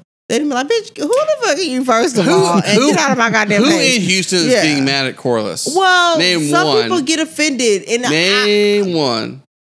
I can't. None. I don't remember Everyone any of their loves you. names. I don't know any of their names. I'm just saying. Except for MC Lotto, she hates your guts. I'm kidding. She loves. I was like, I I'm love kidding. MC. That was a joke. That was- I was like, I love MC Yeah, Lotto. I was gonna cry and leave out the Yeah. apartment. Nah. Um, About yeah, that dark know. I side of her depression. Jeez. yeah. okay, MC Lotto. Thanks for coming. A little bit of you. I know, but MC damn, Lotto Willis is reminds me a little gone. bit of you because y'all both have like great energy and y'all have good act outs, and you know, y'all's material is very different. But like that, like I wish there was more. Like, and that's what annoys me. Like, so I went to the the show. MC was on it, and it was like at this uh, library. It's called the library. Ken That's Mills dope. runs it, and what annoys me is like this needs to be spread to all other shows. It annoys me that there's like certain mics that are like, oh, this mic is goes for this kind of comic. This mic goes for this kind of comic. So whenever I was doing Liberty Station, I was like, no, I just want people who are funny. Like I don't care if it's this group or this group or this group. I want people who are funny, Mm-hmm. and there's not enough of that in Houston in general. And aren't you going to have Just more people attend if you have that together. diversity? I would Mhm, think, right? exactly. Yeah, because if people are just going to hear one kind, I mean, that's you know, it's very limiting. and you And need then- you need to and have your eyes open to new stuff. And then not even to be rude or nothing, but Houston, you're not there yet to be trying to act like you can segregate the comedy. We need to still build our oh, comedy sure. scene up. We are, yeah, we're lower tier. we- We, need to be doing everything no, we but that's to the sad part is we have really talented people, but we're still registering in a lower tier, or we don't have a lot of incentive. For, Wait a second, um, didn't she say earlier that nobody was like transcendent? Nobody had really, really good material. Yeah. I didn't say that at all. It was something to that. Are you putting words in my mouth? Because I'll fight Trey? you. on your If you're show. listening, I will Corliss fight said you. you ain't shit. said you ain't shit. She didn't give a shit about any of those. I will fight your car you on your own up. show right now. Yeah. for putting words in my mouth. Um, no, uh, now the show's getting good. I just. Yeah, I, know, right? I will. I will kill you, Leonard Nimoy. Um, I, I feel like uh, I don't know what I'm saying. Nerd ass Star Trek reference. I hate you so much. Adam. I literally feel like Houston has so much untapped potential. I agree. And we have the place to this is the perfect metropolitan area to do it. And and it's so many young, uh, energetic people that are willing to get out there and do something. And I feel like if we would stop competing with each other and trying to make each other Yes. look like something, Yes. oh, and you haven't paid your dues. Okay, well, guess what? Talent is talent and good is good. All we need is a good marketing. I Yes. feel like, honestly, between Jesse and Tressa, we would have a fabulous marketing outlet. Yeah, They are phenomenal with marketing their shows. everyone gives Jesse a hard time, but they Jesse give him a hard time, but it does. It, puts it's, more it's- butts it has to be hate. and he gets more opportunity. It has for to comments. be hate. It has to be hating because Yeah. honestly, if I He's- had plus, he's if gotten a lot Jesse was my manager, I would be gone. Yeah, he would have you. He would have you booked in. It would like he in would have every you booked in theaters, and at night. least in all of Texas, if Yeah. not further. And and that's the thing. He's not afraid, and neither is Tressa. And and you have to acknowledge those talents. People are talented for different reasons. Josh Stokes. That dude, and this is the first time I'm name dropping people, but like seriously, Josh Stokes comes up with stuff all the time, and He's somebody needs to sneaky funny. refine it. He they need to get him in a situation where he always gets to distribute or, or display, excuse me, his talent. Mm-hmm. And and um and there- there's other there's other people like Pedro. He's grown leaps and bounds since the first time I've seen him on stage. Pedro's He his own worst enemy. He he he, He might is be. his own worst He enemy. might be. And and that I, that I don't know of because I only talk to y'all niggas on surface. so Yeah. I don't ever let Yeah. y'all. She I never talk- let y'all get too to us close. I be every like, couple mm. of weeks. Yeah. Corliss will dip in like, oh, what? No, what, I what are you plebeians in. up to? I dip. No, I Yeah. dip Lots- in, but I Yeah. dip the fuck back out. Like Yeah. I, I don't get into fights with It- y'all. Like no, I'm no. not fighting you. Why am I fighting you? So wait, wait, wait. But if wait, the so wait, insinuation is that no, at wait, any nobody's point complimenting anymore. that- all right, I'm out. that Houston comedy is unionized, where it's like you got to put in time and you know, like Mm.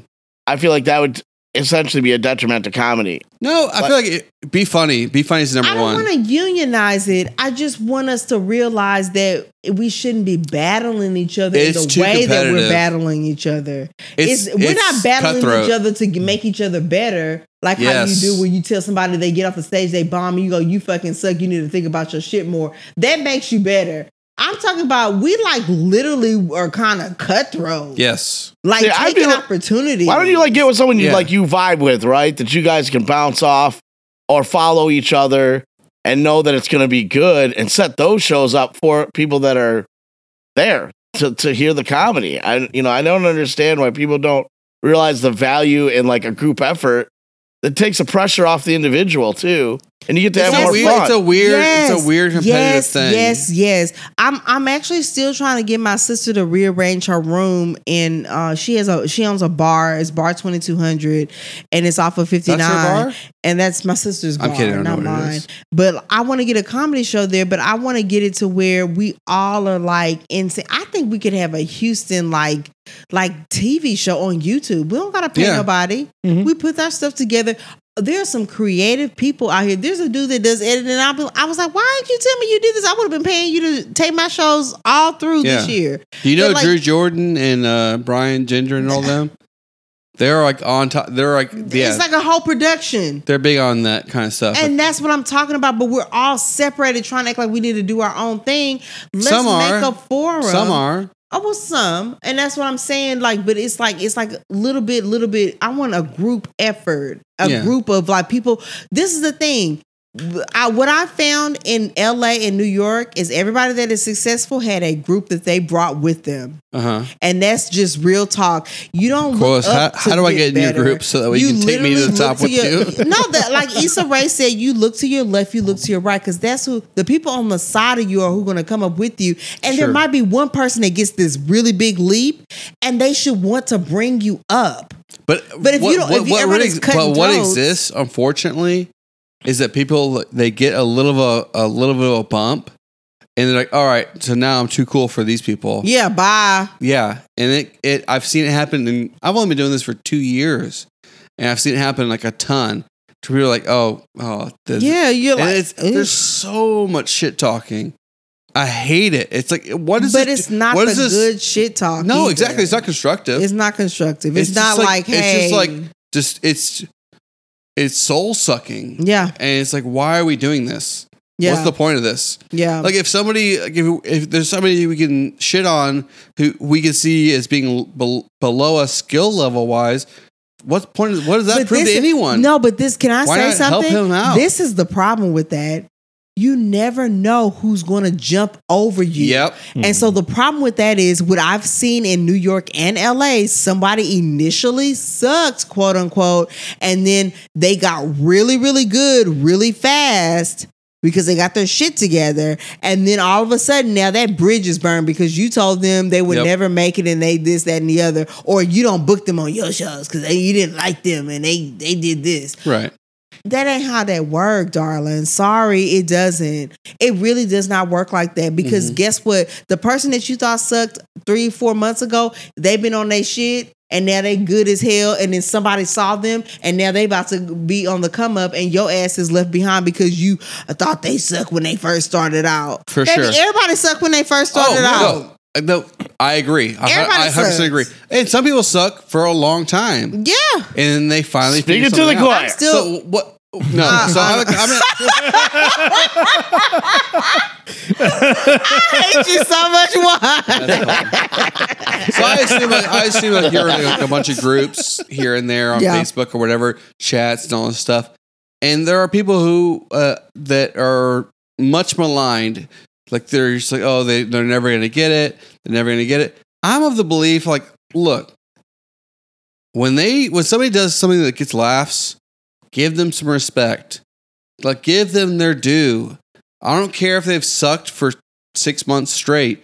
If they have a set that's really good, instead of saying like, "Oh, that's a fluke," give them their due. Yeah. Like, 'Cause you need it's those all about building wins the whole community, Yeah. and it's not enough of that. Unfortunately, It's not. And it's Community and of it's not- unstable motherfuckers too. Unsta- that's what it needs to. We already unstable, so you might as well be supportive because Yeah. we gonna we gonna jump off the ledge whether you there or not. Plus, I like, what's think- the yeah, because a lot of times- do you really want that much negative? Do you want that much negativity in your life? Yeah. No, because Just you like already are, you're already hard on yourself. Right, because comics so tend to why? be so introverted, you know, like you think about themselves, about others, because they. I don't know about that. Well, I mean, like you're, like that's. I feel like it's overblown. but I mean, like you're a watcher. You're a person that takes in information, processes it, finds I a way am, re- but most aren't. Regurgitate Most it. comics funny. don't give a shit about other comics. Yeah, Wow, that's Yeah. yeah. I just it's hard for me to. I man, that's hard for me to swallow. I couldn't. be part of a community that wasn't supportive. That's that's crazy, that's right? It's yeah. almost like we we.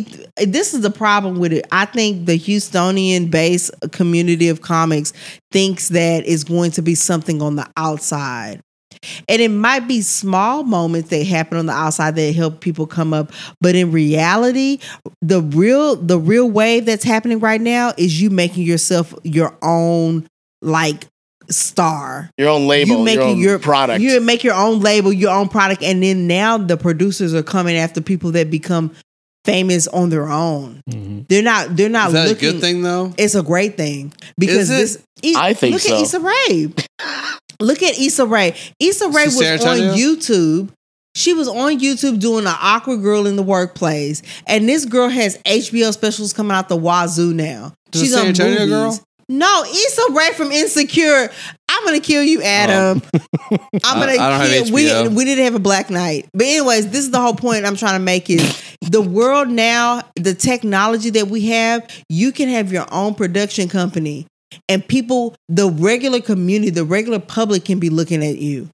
It doesn't have to be some rich guy from LA or New York. It can be you and you Mm. build your own page, you your own page, you build your own public and you pound the pavement and get your stuff out there yourself Sure. because marketing is easy now. IG, Marketing's tweet. hard. It is hard. Very You- hard. but you but there's people that have a like a, people a- to like up- a finesse Getting people to show up to a show is fucking hard. There's people that have a finesse for that. And that's who you look towards. I know people right now. I see uh Leah Sampson. She uh, she throws stuff out consistently. It, it's it's probably second nature to her, and that's the type of person that you want. Where they're like, "Oh, that's not a big deal. I'm gonna do it now, or I'll do it right now." Boom, boom, boom, boom, boom. My friend Adrian, she'll throw something out on IG, tweet, um, on Facebook, quick, and I'll be like, "Hey, do you think you can make girl? All right, I got you. Boom." It's there's people that are like that. There's people that have I wish a, there was a close. I wish there was a set like closer community to where we all were like in it together. We're not it's talking not like to each yet. other like that. We No, we not over here yet. trying to be like, oh, I did, I did, well, I did. Yeah, Oh, girl, well, guess what? We could do a bunch of stuff together. yeah. I, I mean, but you know what the problem? it needs to be like that. We well, I didn't. I've never seen it. When I got here, I thought I saw it, Run that shit. and then make, the Corliss I'm collective. not. I'm not a leader, but I will. Oh. I will delegate authority. I could be the assistant manager. so Corliss is like that's that. I feel like that's a little uh, bullshit because she's uh, the one of the most likable people in Houston comedy. That's doesn't love sweet Corliss? That you saying that. I mean, it's just true. But I've mm-hmm. heard talk. Bullshit. I don't believe that I've at heard all. Talk, but I don't believe. I don't believe. I'm too. Go- I'm too old to If care. there's any talk, I'm too old to care about what people think about me anymore. Exactly. if there's any talk, that's got to be just like man. people being bored. I'm 20. I, I'm. If I was 22, I'd be crying right now. But I promise you, I'm too old to care about what people think. And Well, I'm, hey, I'm Corliss, actually like bigger, Corliss, you're, I'm a- bigger you're a picture. talent. I'm not, bigger You're not necessarily, but like if I were to go, like, hey, who's going to organize this, that, and the other? I wouldn't necessarily go to you because like, I- think Corliss is like you're like as far as your perception it could be wrong is like she's going to come in and she's going to wreck that shit. She's going to kill it. You don't think like when I think Corliss, I don't think like okay, she's going to plan a bunch of stuff. I think Corliss is going to come in and make I a ton of people laugh. I feel like I'm my own worst enemy in that aspect because I actually can be very proactive when it comes to organizing and like executing things. But I have a little bit of a situation where I feel like people don't really want me No, there. I- so I feel like people Yeah, don't But think- no, I'm I saying feel like I people said I'm my people- own worst enemy. People, so yeah, people don't see you that way. I don't. I They don't, see you as a yeah, uh, uh, you're, you're like a hired gun. vibe. You're somebody I- who's gonna come in and wanna- kill. I I want to be a great comic, and I definitely feel like there's Oh, things about me that I need to work on as a comic. I very, very always funny. need to work on things, but I would love to be a part of. I thought you know who I was sad left. I really thought Janan was going to be I, there. thank you. Yes. I thought Janan was going to be that People shit on me for being on Team Janan. I was Team Janan because she was that that middleman that kind of was like, guys, it's not about that right now. Yes. Let's just make people laugh. And those type of people can gather groups, and those groups can become You need tell really her that. strong. I would love to see her again. I would love her to see her back here. And she had a great community of followers, and she could And she really a- pull things a together. good person. She could pull things She- together. Exactly. And when you don't have somebody that you're always arguing and and, and trying to make feel shitty, those Mm-hmm. people are the best people to, to lead because then everyone's like, look, it's, let's just make people laugh. I'm not trying to fight with you. I don't care what you said on the tweet. Definitely sending her the link of this. I just want. sure. I want. I. I really. I was actually. I actually was sad when she left. Me too. Because I, when she told me, she was like, "Oh, I, I emceed her go." Going away like- party, and I was like, "This "What?" sucks." I, I, she actually let me do five minutes, and I was literally like, "I don't want you to go," because I just knew that she was going to be was- that. and if you if you spend any time with her, it's not an act. It's, It's not legit. She's a, a legit not good person. Who she like, was a, she was whenever- trying to get troops together and like little moments, and I was even going to start like trying to write uh, my sketches for different people that I knew Yeah. in the Houston community because um that's She'll my thing. I want to do sketches. I want to do sketches so bad. I want to make fun of stuff like old fashioned, uh, like uh, what's the Do face uh, li- in living color style where they didn't Oh, yeah. care. They were like, "I'm about to make fun of you because you know you look stupid Do last it. week." I want to do that so bad, and I know MC's Houston doing it. can do it. Hmm? MC Lotto's doing it. Oh, really? I need to talk She's to her. putting these videos out they're hilarious. I need to talk to her, and we need to talk to those other guys that you were telling me about because I literally would like. I think we can get a good production. what else value is going on it. here? We might as well like, right? Might as well put out some like interesting Exactly. content that's gonna get that's gonna shine a light on Houston comedy. Let let the casting people come to us. yeah, I, I- that's what I feel like. There's a lot So of talent, and I feel like it's possible. and I- MC, Drew Jordan, uh, Brian, the, these people who are just doing stuff. yeah, It's not like oh, wait till things get back going. Like no, we're gonna, we're not waiting. yeah, We're doing shit. yeah, yeah. and I guarantee you, Janan comes back. I guarantee it. I pray she that was- she does. she did too Yeah, She well. was funny. She and was- like she, yeah, did she get a lot of success from the people who knew her and liked her? Yeah, yeah. but she had stuff that was legit funny. No, but this not that's not even a thing. I want sometimes I feel like people want Plus, she's to a great person. people to deny what they're also talented at and that everybody's not talented in that. It takes a lot for somebody to be talented in marketing. It takes Yeah. a lot for somebody to to produce something. It takes a lot of talent and it's not just a natural thing. Mm. And so what I told Jesse one time I was like, "Look, bro, you make people Peyton or laugh." Saldana. uh, uh Peyton. I said, I said, you make people laugh, bro. But guess what? You also can pull a show together, and you know what it takes to make the production. He quality. knows everybody. and it, and and that is a talent. Yes, That's a talent. Like it's a huge talent. uh, Leah, I would be like Leah. What we need to do to like make us look aesthetically appealing so for people to come watch. Like I didn't know that there's a little trick that I didn't even know about, and I got this from my homegirl. She does marketing her um with like different uh, companies, but she did the, they do this thing where it's timed, Mhm. so Mhm. everybody puts posts the same picture at the same time hmm and you get about 20 to 25 people to do it. So they all post the same advertisement at the same time. It will literally flood the the feed on Uh-huh. Instagram and it'll look like everybody's talking about this one thing. But really it's not. And that's like a tactic they use with marketing. I had no idea. I feel like But, you like- and Lee could do a like a really really good show Who together. is this? You and Leah. I like would you, you picture like picture like um uh what's the show with Doug Dalton does with Nick Palermo where they go Oh, uh, and uh, Avant? No, uh, it's secret, group. Oh, I forgot what it's It- called. well basically like they get on stage together and they just kind of riff off the crowd for a while. Oh. Uh, I can't remember. It's basically like the whole point of it is like there's no filter. yeah. But like I feel like you, Is if that you, what it's Filth. called? No filter. Filth. I was like, is that what it's called? No filter? Because that'd be awesome. We're like, Yeah. it's like about being not filtered, but like it's not filtered. it's like no, but like, I feel like if, if we got you and Leah on stage together, I feel like y'all's energy would like collide like in a good way. and it would be fun, and they could get people engaged. Right. So uh, Right. And that's I mean that's what we need to just it's trial and error but we all need to get out there and do try Yeah. to do something but I feel like there's this underlying like anger or like resentment or like bitterness or it doesn't like- have to be. And it doesn't have to be. Man, if there was ever a low- time people needed to laugh, man, this is like one of the It's now. darkest times in history. I mean, this is the time so to shine, dark. man. It's so dark and people need this. This is an outlet that's necessary. And really during the Great Depression, that comedy boosted like extremely high. It was still it was at silent comedy, but it still was necessary. The guy with the mustache. And it was like Charlie Chaplin or Hitler. Who are we talking I was just talking about Groucho Marx. the guy with the mustache. it was something, but somebody was doing silent comedy films and everybody mm. was rolling in their seats because it was super sad and mm. it wasn't a good time for anybody. But the whole point is is comedy is always is recession proof or it's supposed to be. So where do you write? Where do you write most of your jokes? Where? Yeah, Like, where, where, where, where? when? Yeah.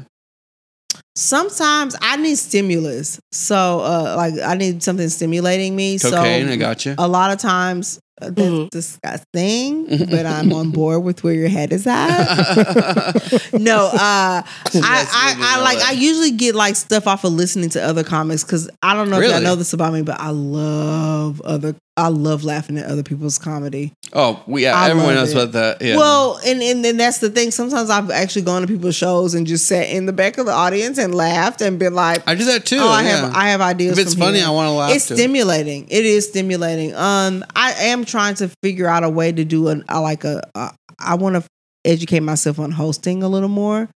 Uh, but like I said, I was being serious when I said I'm in the shower sometimes, and I sit, I'm sitting there going, "Oh, that's funny," or like I just will be like I'll be driving back from somewhere, and it just it pops. So I'm not really the recording girl, but I want to be there whenever you start doing more crowd work. Oh my god! I want to be there for the original. I want to be there for like, like. oh my god! I feel like you'd be really good at I it. I got to get out of my head, but um, you know what always helps You're me. clever in conversation. Um, You're quick in conversation. I like kind of be. I it's scary. This is gonna sound so weird. It's scary for me, but it's also stimulating. I love being in the boys' room. Yeah, yeah. So y'all have the boys' locker room, and I call anything where it's a group of men all together in the boys is a boys' locker room for me. And you guys start talking shit about each Mm-hmm. but other. you handle that shit like crazy. fun. I hate it, but it Well, also well, is get the fuck out. stimulating. Do you really hate it? I hate it. You because run that I'm shit. self conscious of me being attacked, but then I also am listening to you guys and how uh, free Mm-hmm. it's freeing to also listen to you guys make fun of each other really badly. Like when you told me that you, Juan, and Mark are all in here like talking shit about each other throughout, I was like, yes, I love that. But then I'm also afraid because then I'm I'm open for discussion as well, right? Right, right. If you're in the room with everybody and a group of guys and they're talking shit, guess what? But I feel like you could. I feel like you could hang. Like, like you're like you're quick witted enough Look, to where you can hang This is the easily, and you're gonna you're gonna get those pops this is in the, the, cr- in the group. So you're gonna this get is those laughs. the sad part, and I've said this to somebody. The thing with the black community was this: you should have been able to take a your mama joke, but in the same aspect, I usually don't talk about people unless I don't like them. what? So Oh, you gotta change that. I know, I know. That shit So gets even- real. I know. Yeah, I get real if- fucking serious, yeah, and then I'm like, gonna- I'm saying shit that you told me like three nights ago in a dark gonna room, host- white, with tears coming in your eyes. if and you're, you're gonna like, host, you're you gotta fucking change bitch. that. Yeah. Well, yeah. And, and even now, I my my the guy that I'm dating. He makes fun of me because he says something. I'm like, "You're this," and that's all I can say back because I have I don't have. I'm that person where they're like, He hey, is you look- insanely you look quick. crazy right now." I'm like, "You look crazy right now," and he's like, "Good comeback." And I'm Yeah. like, I can't think of anything to say because I'm not mad at him. But if we were mad at each other. The head would turn.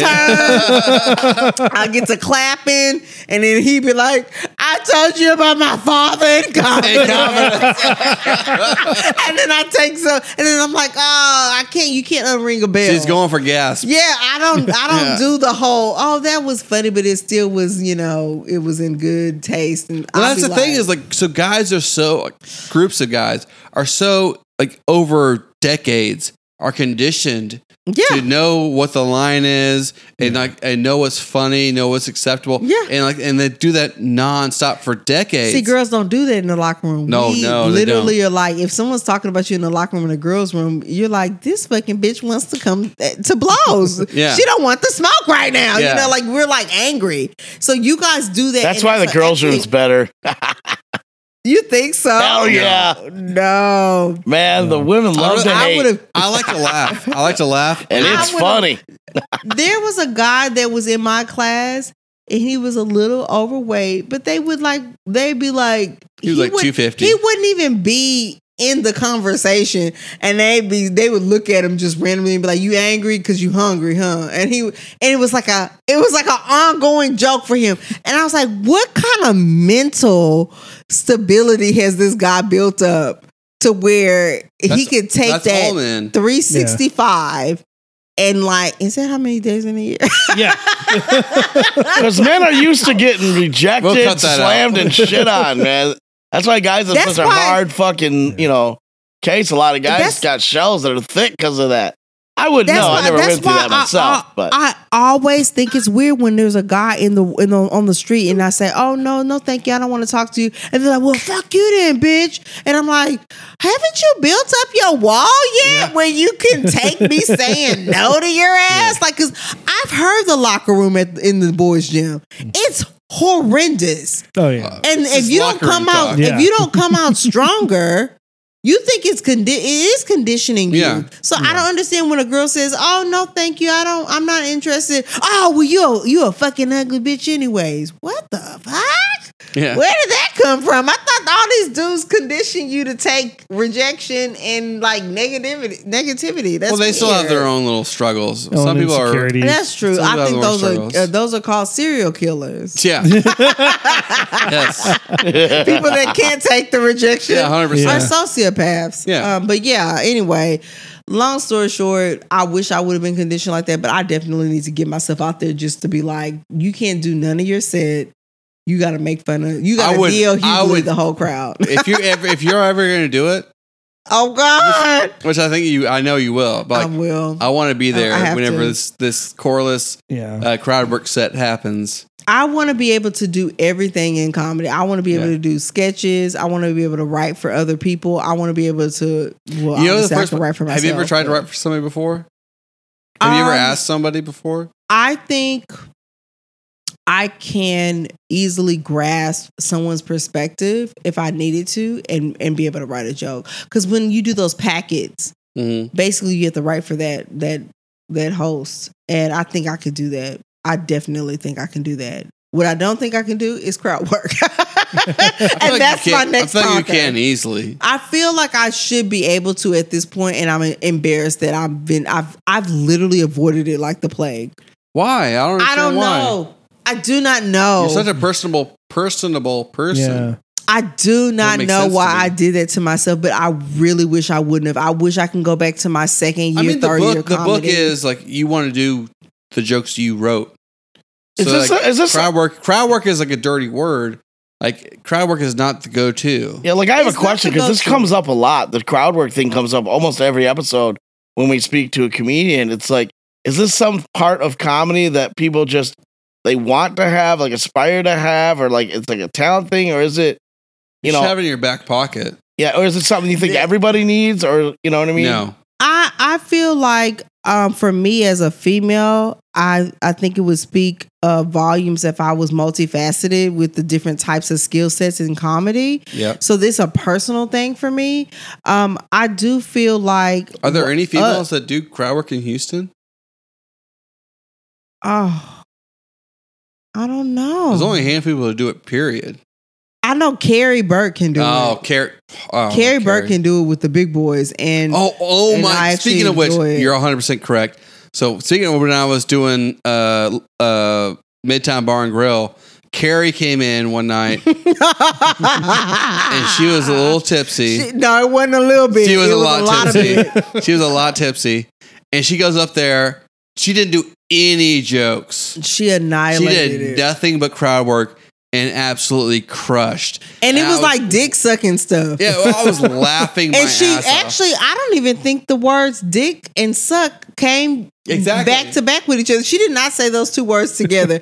and it was hilarious. Oh my god! And she was And going was after like, the, the front row. I wish like- I would have taped it because it was I so told her, I- entertaining to watch. yes, I was so jealous. I was looking at her the whole time like that is just this just fabulousness coming out She's of her She's got mouth. that energy. She's got she's got that ability. Certain people are like boom, quick on their feet. And, and her in conversation, if you have a conversation with her, you'll know she is quick on her feet. Well, you know what? Going back to what Juan says, and this is why I was we have admirable to? of uh what- shit. Damn, I thought he said something, you know, good. You know what I'm saying? we'll see. I Um, try. I try. Well, well, what, what Juan was saying, I think for me, I'm so much into what I saw as a young girl growing up with comics. And I felt like there were moments that were just impractical that would come up on the stage. I remember looking at Def Comedy Jam, and there was this one episode where Martin Lawrence was hosting, and he was making fun of somebody's outfit in the front. hmm And I know that it wasn't too improvisational, but he literally was making fun of them for a couple of seconds. And then he introduces the next host, I mean the next comic, and then they were like, and they they would literally put it in their set. Yeah. And I was sitting there watching, going, "That's so awesome that they could just all just." They, it was back The to back. It was will- three comics, and they all did it. They The all were like, they all pay- had something else worse to say about the outfit, and I thought it was hilarious. And for me, I'm so scripted. I'm so by the book. I'm like, I'm gonna say this joke, which will lead into this joke, and then this joke will happen, and then this. Really? And uh, yes, I'm a You're nerd. not, but you're not, you're not like that in conversation. I'm not like that in conversation, which is weird that I think that I need to be something else on stage, which is possibly me, me trying to be something I'm not, but I'm working on that. But like, I think in, in being, to, I, I don't want to say it's like crowd work. I want to say being able to Improvise, improv. yeah. And to improvise when someone says something off. Just be able to react and something. react. I want to be reactionary. I want to be present on the stage. I don't want to be like, no, Hell I was I was saying my joke about dicks. Yeah. I, I, when I can't, I can't, I can't talk about what that guy just said out loud. Yeah. No, like sometimes you might be able to recognize it, and it makes your set the even crowd better. will pay you off like crazy if you're in the moment. I was going to say, being in the I- Say something that's in the moment. If you're in the moment, it makes you look so authentic, so relatable. And then the funny thing I noticed when I was hosting, if you try to be script girl, They the know it. crowd is like, uh, next. they can feel it. they're real jealous. They like they're like if you're the host, you're supposed to be talking to us and making us feel like we're a part of this show. Mm-hmm. And I'm I, I know that it seems weird to say that because a lot of people are like, oh, it's it's hacky. It's no, it's not. If you're the host, you gotta be in the crowd. Mm-hmm. Yeah. You gotta bring them into the show so that when the comic comes up, he can do his set. He doesn't For have to work hard. And I that's what I want. I want to have that skill.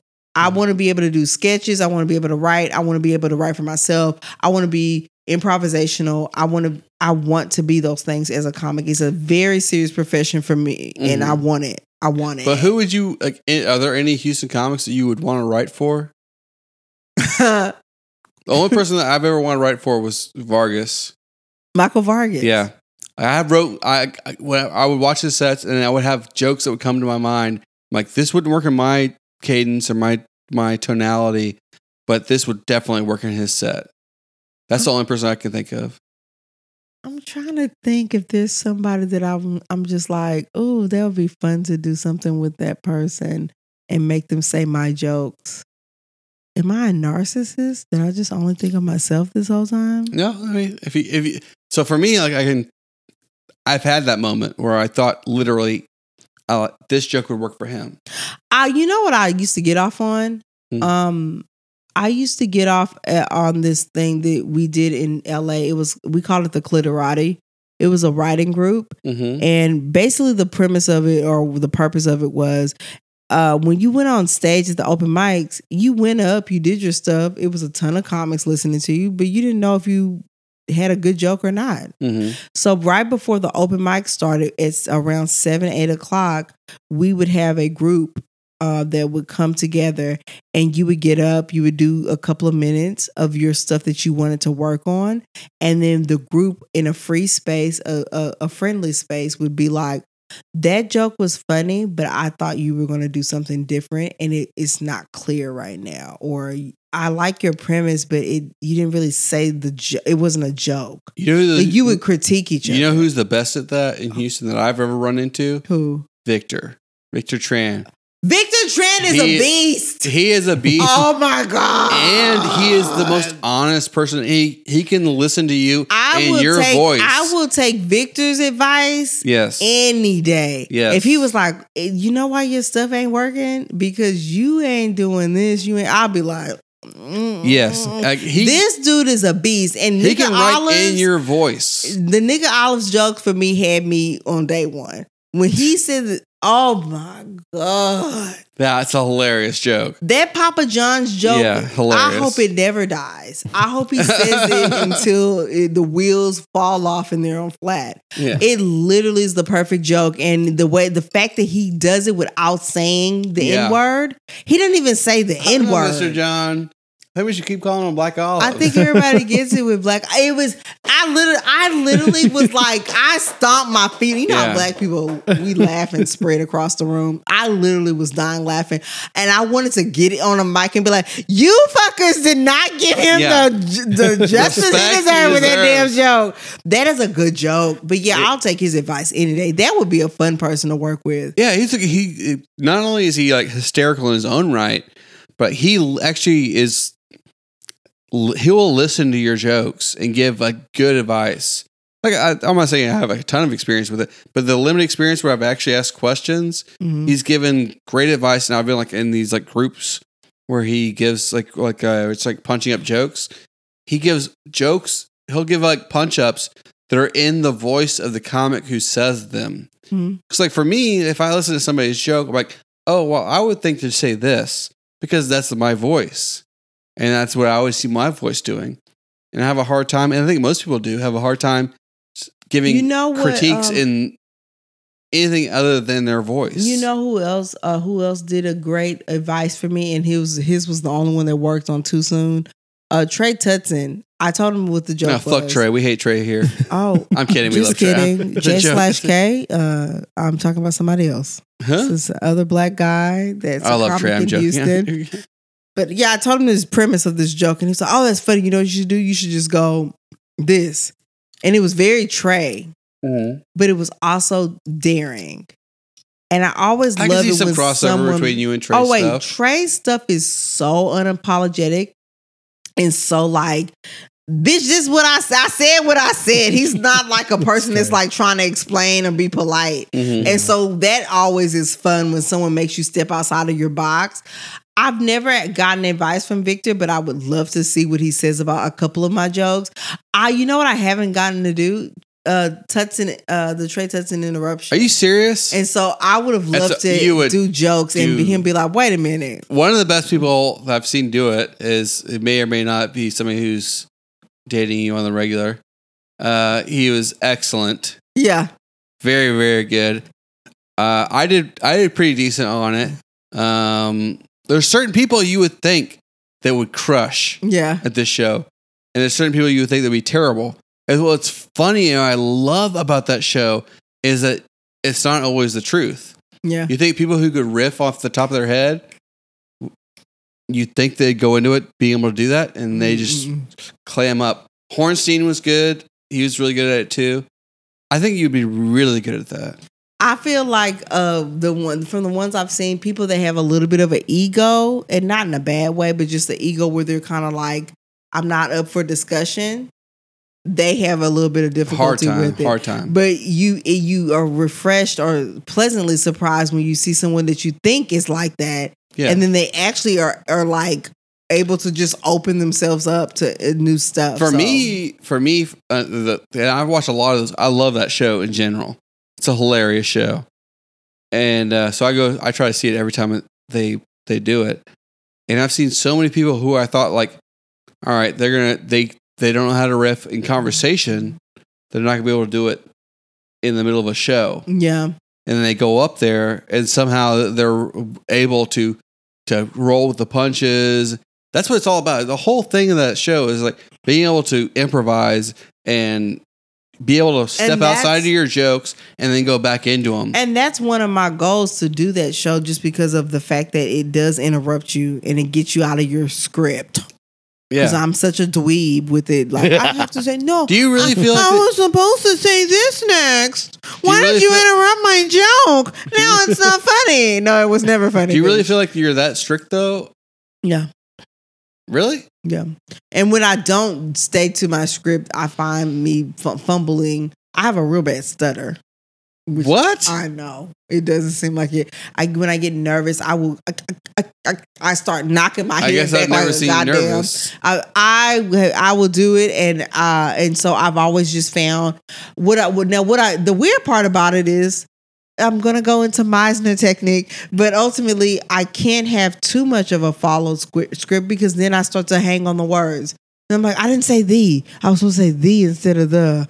And then it's like, girl, calm down. They get the point. so I have to do the bullet point. So I do a How do you bullet point memorize technique. your set? That's I do a bullet point technique. So first of all, Throw shit out This is window. I don't. I don't. Why? Why? I, what? I was kidding. Okay, no, I do a bullet point technique. So I don't have to memorize my script because it's actually stuff that happened. Mhm. So I might get into a problem when I'm making up my stuff. jokes? All- None of my jokes are based on reality. No, all of the stuff that I ever say, I've either thought in my head when something was happening. And so I felt like I was acting it out. Even the Donald Trump joke, where I was like, he's really literally made me feel like I can do anything with my life.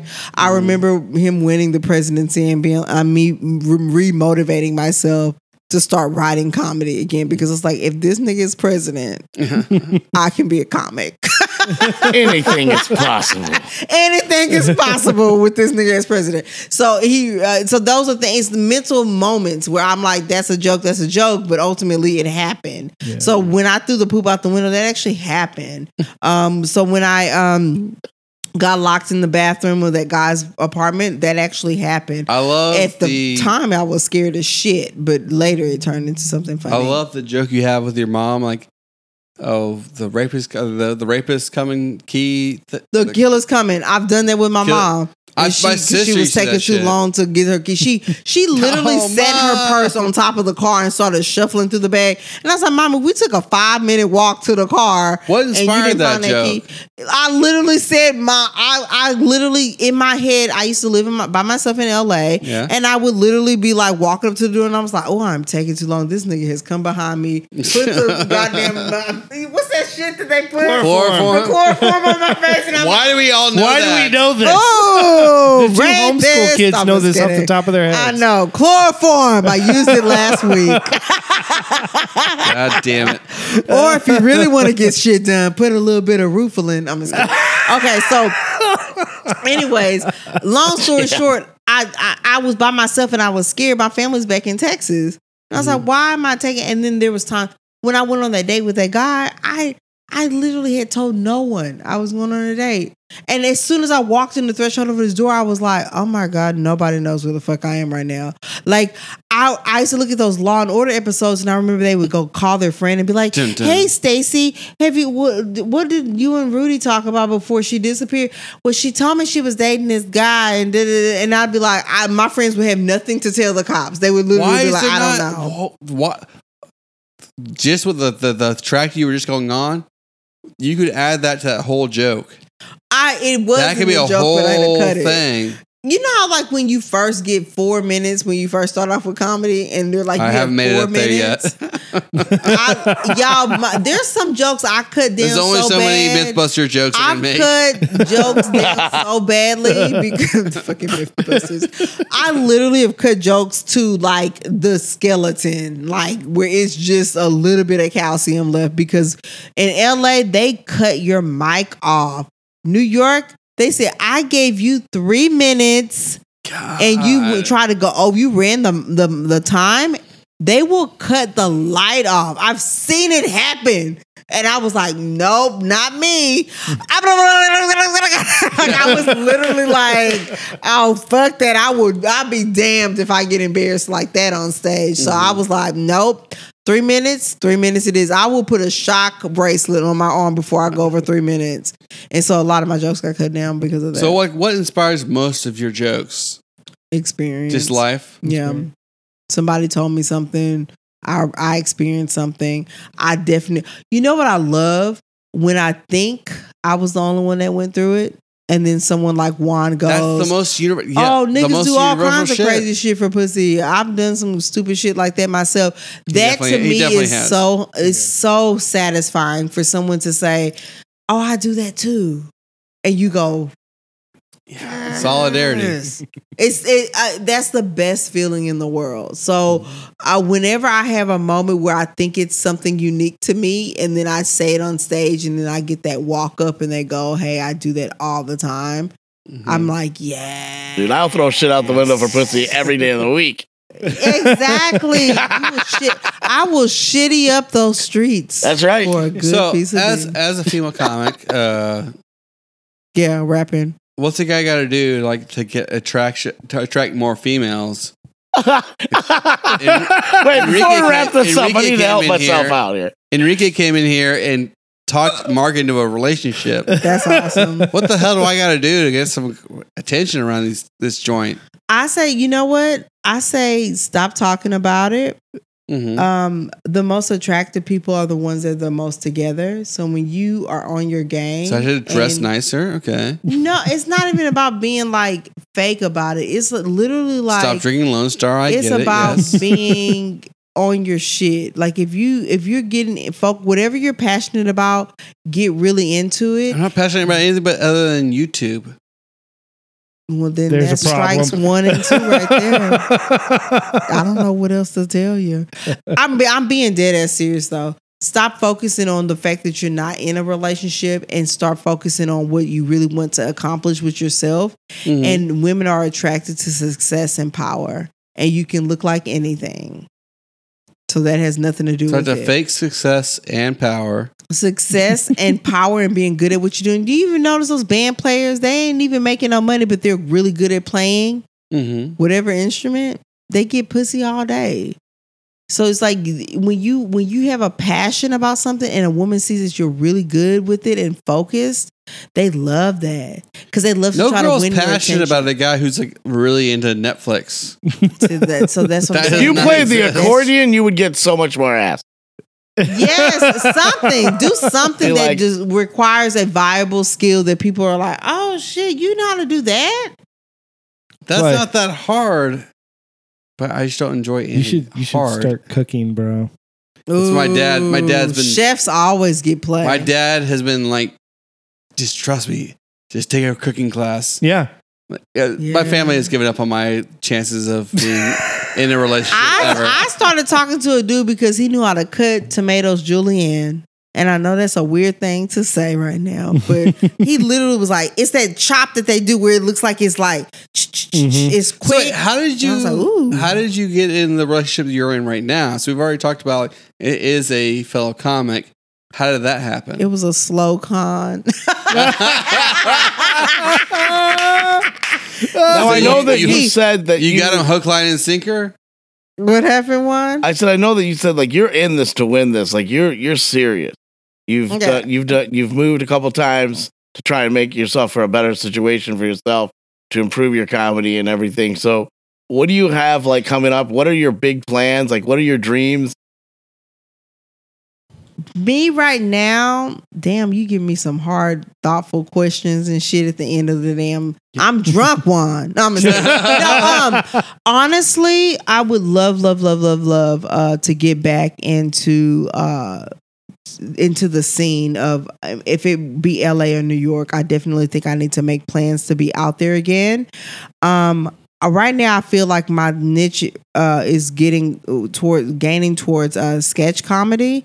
Um, Oh, that's and- awesome. And, and, and filming. I uh, miss sketch comedy so much. I love sketch comedy. We That's need always it. spoken We to my need heart. it. Oh We yeah. need it. We definitely need it. And it's it. the perfect way to get past the COVID situation. Now, while really I is. do love, I do love stand up. Sketches can be done at any moment. Anywhere without a lot of people around and it can be very funny and i would love to get um, going with that uh, i have been uh, sending some of my stuff to some uh, the writers group that they opened up that uh, i had a, a really great guy uh, that's been uh, giving me great critiques about my stuff so i've been going back and forth with him with different sketches i've written Mhm. and I, I actually would love my dream.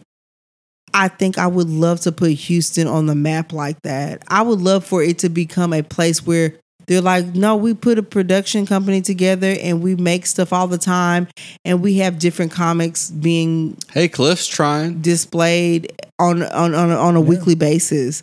Uh, and and that's what I would love to have. I would love that. I want to be a stand up traveling comic and always making money like that. But I would love to. I think Houston is a, a really great spot to do something big. Yeah. Who's your favorite sketch comedy actor? Because we uh, last week we did Yeah, that was a good top one. five, bottom five SNL character or actors, members. cast members.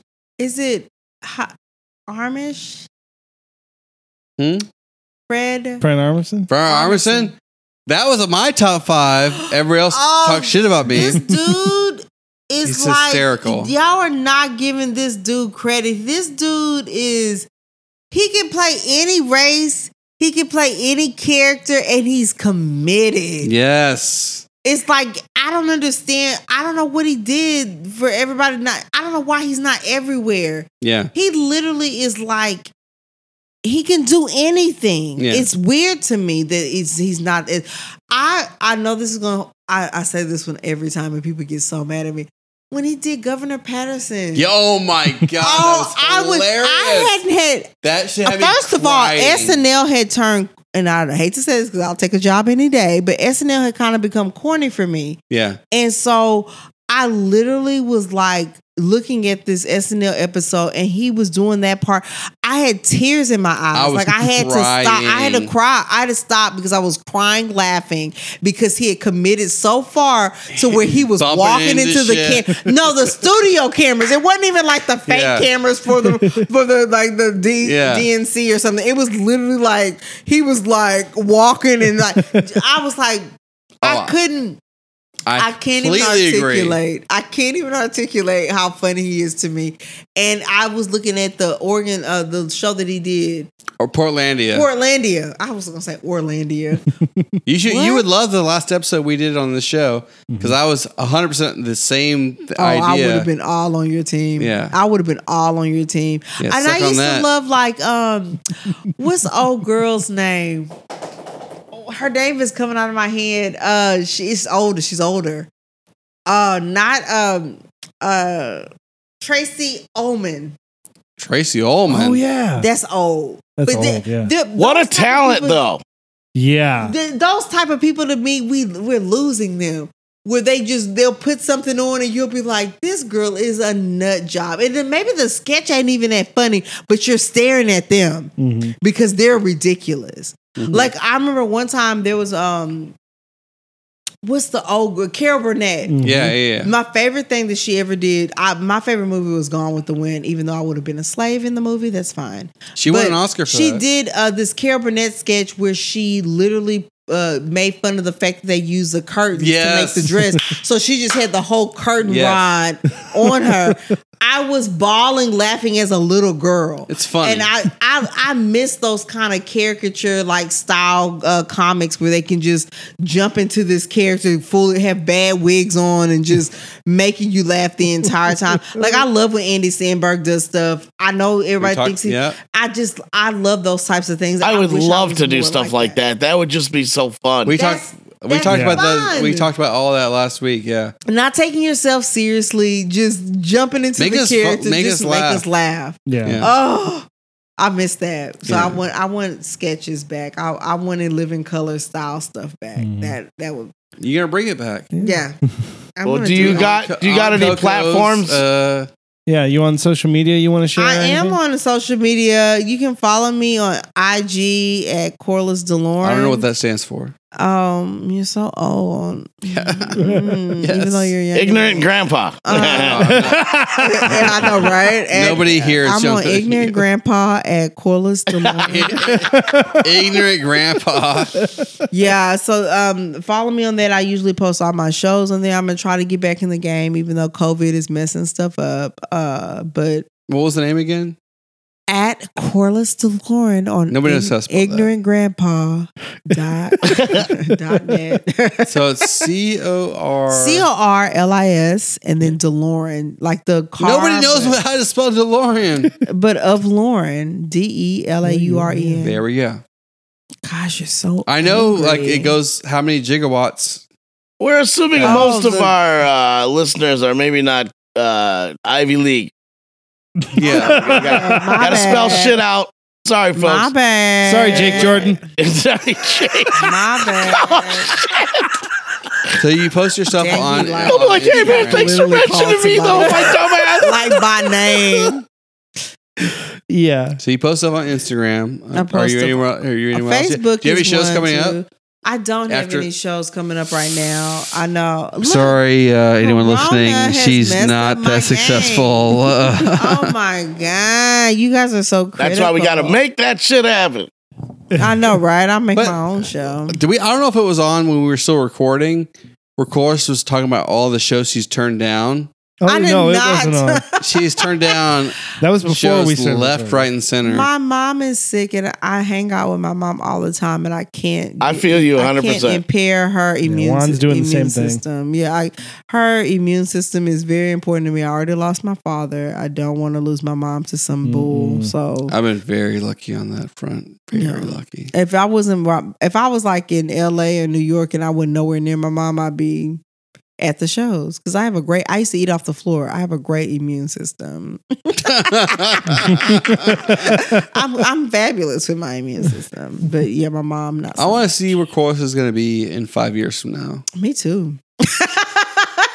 I hope I hope it's making sketches and making. I want to be in a writer's room, coming up with ways to make people laugh and taking stuff too far. I want to be at the point where I'm like Will Ferrell, where you have seen it so much, you're like, this isn't funny, and then you broadcast it, and it becomes like Pearl, the landlord. yes, I love that shit. I want I want to feel like that where I'm just like, oh, this is we've been making it's not funny, and then we just look at it, and then all these views hit, and we just go, damn, we about to blow up. That's what I want. Do you have any advice for uh, pasty white guys that are trying to get? Uh, Adam was just making it all about him. Don't you get one girlfriend, and all of a sudden, you get one girlfriend, and all of a Adam, sudden, I'm s- I'm I'm deep. I'm dead ass serious. Like I'm dead. motherfucker. I'm dead ass serious about it. I really think you need to focus on Uh. not trying to find somebody and focus on being Getting in shape, you fat motherfucker. I'm not. yeah, I get it. I get it.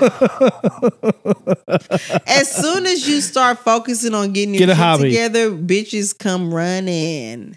Because they hobby. can smell it a mile away. They'll be like, this dude is about his business. That They is do not come sexy. I'm about to do it. I'm about to. That's what it is. Just don't need them. you don't Well, need, yeah, don't. uh, Don't with need girls, That's why gir- girls love that when it looks like you just got everything together and they're just like, hey, can I get his attention? That's how you do that. I start dressing better. Don't look desperate. Give me a minute next Tuesday. Shorts and a t-shirt. I'm gonna start wearing like uh, That's not, Armani Exchange shirts every day. don't do that. Mm. It's a waste of money. You look Is like it? Juan. It is. No, I don't wear none of that. Fine. Don't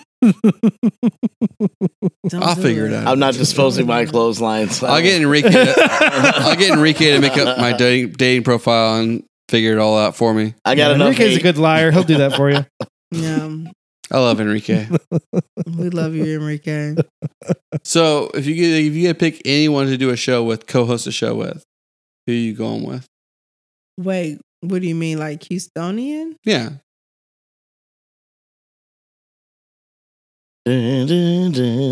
I know, damn. Pressure. I know. Crowd work. Um, I mean, I would say Enrique. I I love Enrique. I like Stacey Anderson is really one of my She's funny. favorites, and um, if I could be balanced and have a male comic, I would like, I would love to do something with Josh, but I don't think he takes me seriously as a comic. I'm just Bullshit. Notice she picks the guy who is working with her boyfriend. No. Sketchy. Look, trying we- to cause all kinds This of is the trouble. thing, Adam. If we ain't said his name, we know it now. You done gave all kinds Nobody's of clues. listening. Nobody's Everybody's listening. Everybody's listening. Don't think like that. You got to speak it out loud, put it into existence. I said he was funny. It's a huge crowd. No, it's he's one of not. It's not about that. It's the out there. anonymity that we were trying to maintain, and you were like, "He's this. He's this. His name starts with this." Get If all you wanna personal. know- He started at the same time I did. Yeah, it's like, I don't think Everyone loves that He's guy. ashamed of me. He didn't want anybody. to Shut know. up. No, he is And we're dating. How did you, well, never mind, we don't need to talk about it. so, I was like, there's so many gonna be an questions. eight-hour show. Huh? It's gonna be an eight-hour show. Well, Guys, thank you, Cora. We got Cora. seven more hours of Seven- oh. live entertainment. Stokes. All night. Stokes. Talk to we your could be girl. here all night. Talk to the girl. Get that show going. you you could drop whoever you have a co-host right now. Doesn't matter who that person is. I want to work with one. I'm Huh? gonna fly up. I, that'd be awesome. I would love it. I got a stage. She's uh, sadly not joking. yeah, Yeah, I'll put sadly the pole not away and everything. It'll be it'll oh, be serious. child, he is like, you have a pole for real? Uh-huh, Hell, he yeah, does. hell yeah. You little freak nasty. Oh Uh, yeah. I'm just honest. You couldn't tell just by looking at him. No, I don't- that's profiling, Adam. That's profiling. We don't do that in 2020. You know what I'm saying? Anymore, anymore. Ah, yeah, the year's gone. And we wrong we, so we many will not do that for November and December of 2020. All right. Well, thank you, Corliss, for coming on the show. Mark, it was fantastic y'all. and a blast. It was Thank a pleasure I had meeting no, you. fuck Mark. Fuck Juan.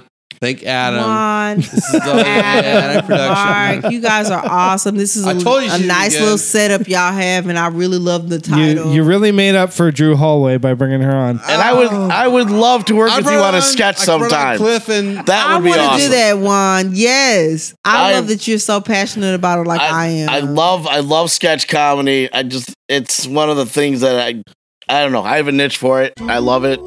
And Can we uh, turn this off I'm now? crazy enough to do it. yes, yes. Okay, please. Thank Alrighty, you. thank you. Uh, we'll see you all next week. Bye. Bye bye. Bye.